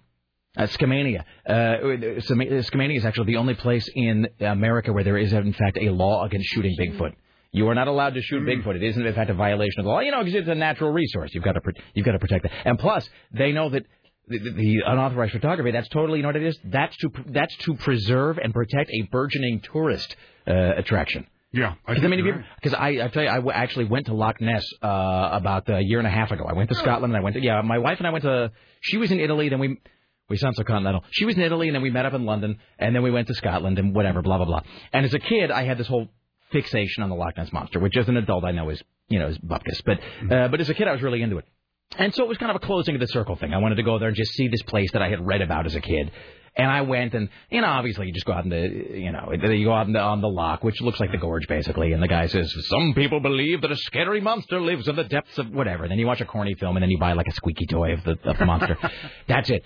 But um, it, but, but but like 98% of Loch Ness's revenue is based on the Loch Ness monster. I mean, that's the deal. I mean, that- that's why they've got every copyright and trademark on earth you could possibly imagine locked up, so to speak, because they know that's where all their money comes from.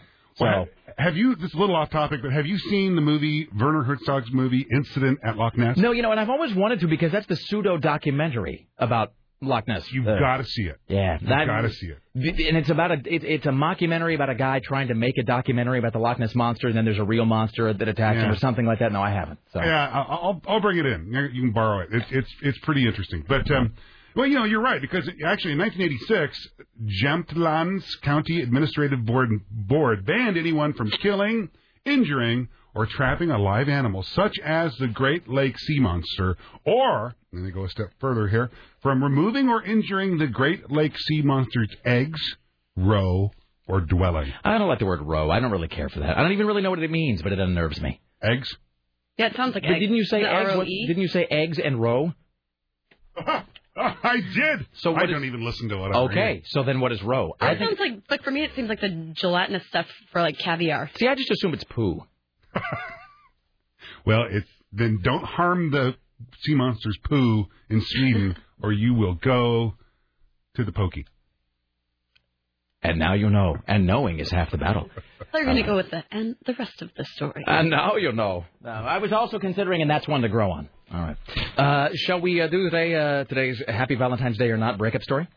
Why Are you ready? not? yeah, this one's kind of recycled, but I've added uh, details not heard on the air before. So this is like, is this like a director's cut? This is the 10th anniversary special edition of this breakup story. Yes. It'll be new to Dave. Yeah, I've been looking forward to it all afternoon. He really has. He- I have gotten a lot of people who look forward to these because, for the best reason, because it makes them feel uh, less alone in that they've had some weird gnarly breakup. Because they're like, it happens to I even the best. It even happens to celebrities, Sarah. So, all right. Uh, so, uh, I, I forget. Are we starting with the listeners? or Are we starting with yours? I think we start with mine. Do you want to start? Then we'll start with yours then. Okay. All right. Ladies and think we gentlemen, uh, we now enter today's ProFlowers.com Happy Valentine's Day or Not giveaway. If we read your breakup story on the air, you'll win a 75 uh, dollar gift card to ProFlowers.com. Don't forget, you can get one dozen Sweet Expressions roses for $39.99 and a second dozen free. Visit ProFlowers.com, click the microphone on the upper right-hand corner, you type in Emerson, or call 1-800-PRO-FLOWERS and uh, mention my name for the amazing deal. Offer expires Friday. Ladies and gentlemen, I give you Sarah Dillon.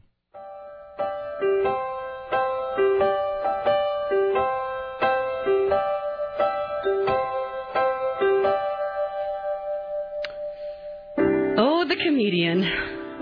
I could look past his workout obsession and uh, his annoying falsetto karaoke singing. He was really, really good on paper. He went to like an Ivy League college. In comes from a nice, in theory, comes from a nice family. You know, owns his own home. I'm just like, okay, you know, good. This guy looks awesome on paper. Okay, you know, you know, maybe this will go somewhere. Uh, so, I, you know, I'm a pretty, I'm a pretty laid back kind of girl, and uh, come uh, New Year's Eve was just like my best thing. P.S. I'm just deciding now that I'm gonna stay home. You should stay inside. Uh, you know, you you know, you'll be you should be on uh, New Year's Eve. You should be like um, when is that guy? It's like the Wolfman or whatever had to lock himself in a, in a cage or something on full moons because otherwise bad things would happen. so you should you should have somebody lock you up and be like, and no matter how much I beg, don't let me out until New Year's Eve is past. I think that's what I should do. All right. So, uh, so you know, I had you know parties and things to go to. I, I decided to skip out on my plans with my friends, like well, potential plans with my friends, to go spend New Year's Eve with the comedian. Uh, this was this past uh, New Year's Eve. Okay. So he was hosting a barfly bus, and uh, I go there by myself to go be his plus one for the barfly bus. Uh, so I get there, and I see this girl that I recognize, and uh, she's with this like little petite blonde girl. I'm like, oh okay. I'm like, oh hey Chrissy, you know, and she's like, oh this is my little blonde friend. I'm like, oh how are you, little blonde friend? So we all get on the bus. I'm like, hey, I don't know anybody, and you know, the comedian's running around like getting people to sign up. Nothing. Mind you, this is New Year's Eve. I'm sitting at Dante's like by myself for like 45 minutes waiting for it to arrive, and I, I noticed, you know, that the comedian is over there talking to Chrissy, and, and the blonde girl he keeps like going over there talking, to me like, oh, that's nice, he's being friendly, signing them up. He cares about his fans. He sure does. And uh, so we get on the bus, and so I'm sitting there, and, and the blonde girl and Chrissy sit behind me, and we go to the first place, which is Holocene. And this guy comes into the little smoking area, and he looks at all of us, and he's like, hey, so how do you know that a comedian bus driver guy? And I look up, and I'm like, oh, well, you know, I'm dating him. And the girl Chrissy sitting next to me is like, oh, that's so funny. She just dated him recently as well. I'm like, Mm. okay, that's strange. So the blonde girl's like, yeah, yeah, we. I should have said his name. you guys online know who I'm talking about now. Okay, so the comedian. Buford. So the comedian comes walking in, and, I just, and he's, I was like, "Hey, dude, were you gonna let me know that you know I was sitting with your ex-girlfriend on the bus? That And you know the most recent ex-girlfriend And she was the ex-girlfriend, not because they didn't want to be together, but because she moved. because she moved. Ah. He said that he was expiration dating her because he knew that she was moving. So anyway, I heard all these stories about this girl and how awesome her dog was and how funny she was. I'm like, this is awesome. I'm gonna spend the whole day on the bus. You know, the whole night on the bus. Uh, at one point, I had to come up to him at a bar because she kept following him around talking to him. And at one point, I had to sit him down and be like, "Am I gonna have a good night, or am I gonna have to sit here and watch you flirt with your ex-girlfriend?" gonna send your little friend home. No. So he, so we did that. She was, you know, there the whole time. It was really awkward. So, you know, I talked to, it, to him, and he was just like, I had no idea she was even in town. I didn't know she was going to be on the bus. Whatever. Flash forward uh, to the following week, where I'm talking about this uh, hilarious situation on the air, and I get an email from one of our mutual friends saying, "Well, you know, when he told me about this, that she was probably going to be on the bus a couple weeks ago." I told him that it would probably be a bad idea when he was talking about it. So uh, he, in fact, knew she was going to be on there, and he didn't know for a fact that I was going to be on the bus. So in turn, he already had a date lined up. That's kind of a playing the law of averages sort of a thing. I didn't. I didn't decide till that morning that I was going to go on the bus. You know what it is? It's like when you try to quit smoking and then you have that one little cigarette and the match inside the glass vial that you, you know, just just in case, in case you need a cigarette that night So and your what do- regular cigarette doesn't show up. So what does self-involved a-holes do? They start instant messaging you when you're at work because their friends have started talking about, oh, oh, they're like, oh, I heard, you know, about you because I know that you're dating Sarah.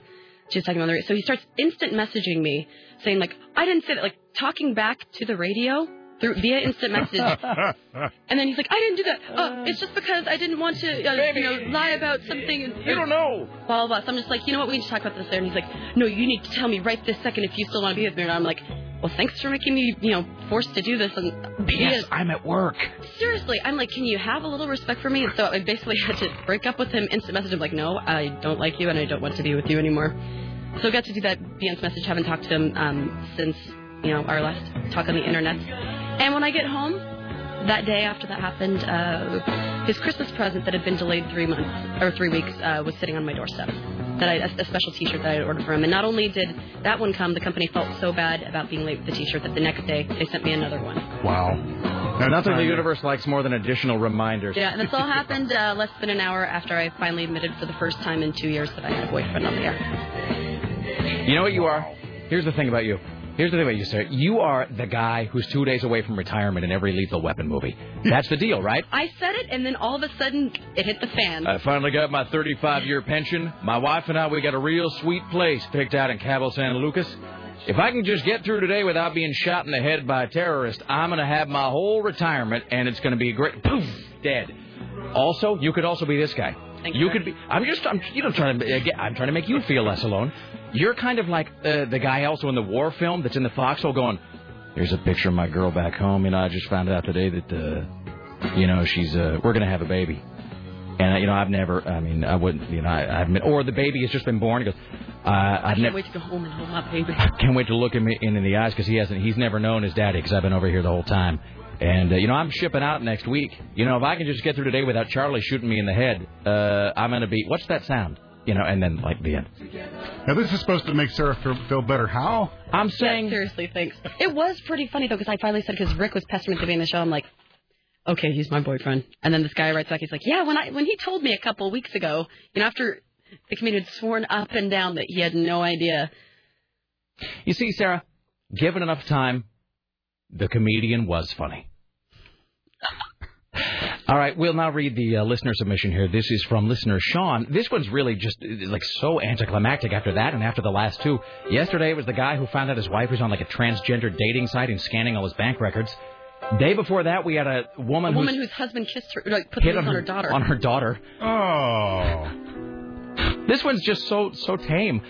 Uh, congratulations, Sean. You're winning a $75 gift card to Pro Flowers. Don't forget, you can go to uh, proflowers.com. You click on the microphone in the upper right hand corner. You type in Emerson, E M E R S O N. You get a dozen sweet expression roses for $39.99 and a second dozen free. You go to proflowers.com, click the microphone, type Emerson in the uh, in the little box there, and you uh, can get that special deal $39.99 for a second dozen free. 1 800 ProFlowers as well. Offer expires Friday. Sean just says, Really, this is so not even a breakup story at this point. He says, after dating a woman for a couple of months, we took our very first weekend trip together. I apparently have uncontrollable flatulence when I sleep. I did not know this until I woke up and found her sitting on the edge of the bed putting on her shoes. After that weekend, she never called me or returned any of my calls ever again. Happy Valentine's Day, everybody. That's Sean. All right, there you go. That just warms the heart, you know. And the bed. Mhm. Well, Did he- did he play Dutch out of? You know, wow. All right. Uh, well, see, now, I don't know if we have time to do the zombie thing at this point. Do we? How much time? We we should do news instead. We'll yeah, let's move do the, some. We only have like three and a half. We'll move the zombie thing tomorrow. All right, Dave Schmidtke. We go back to the news desk. We'll round this out with a couple of stories as only you can read them, sir. okay. No. Well, that sounds marvelous. I will try. I will And try. in the meantime, we'll get to hello, hi. You're on the Rick Emerson show. What's up? Hey everyone. Hello, hi. Uh, uh, hi Sarah. Hello. Uh, Mirror Mask. Have you watched it yet? No, but you're uh, you're the one. Did you call and say that it's uh, an even better version of Labyrinth? Oh gosh, yes. Mirror yes, Mask, Sorry, okay. yes, you've identified it. Okay. I, Uh, but and secondly, I just want to let everyone. Uh, Dylan got his birth certificate. This is Dylan's mom. Is it Dylan Riley? No, I'm sorry, Dylan the truck. Dylan. Ah, yes. There's a woman who named a truck after Sarah. Yes, yes, yeah. It doesn't poop or cry.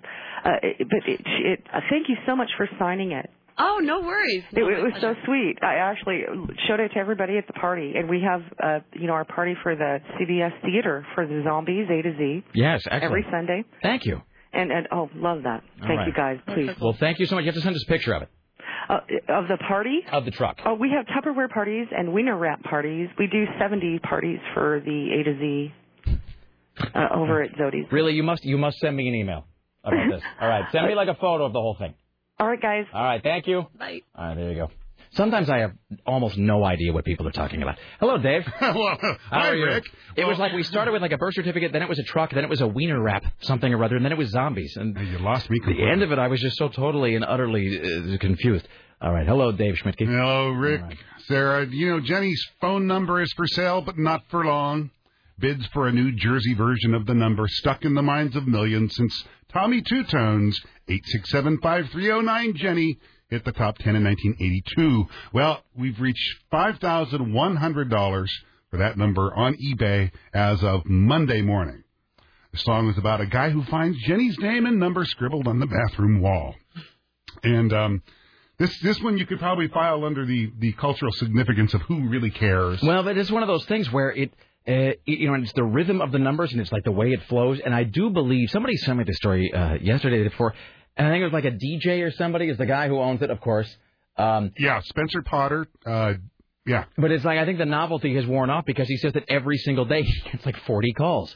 I mean, I can't even imagine. There must have been news stories from back then when the song came out. I mean, about people who were getting. I mean, because that was a number one single. I mean, I, there must have been people getting a thousand calls a day at that number. Like if you're in New York or L.A. or something. So, I mean, if you're getting 40 calls a day at eight six seven five three zero nine, like now, I can't. If you if you sort of work, if you do it, uh, you know, if you work it uh, backward and extrapolate it through back through, you know, the word 1986 or five or whatever. I mean, you must have been looking at four digits worth of calls every single day. Yeah, yeah, and it surprises me the phone company hasn't just blacklisted those and removed them. Quite frankly.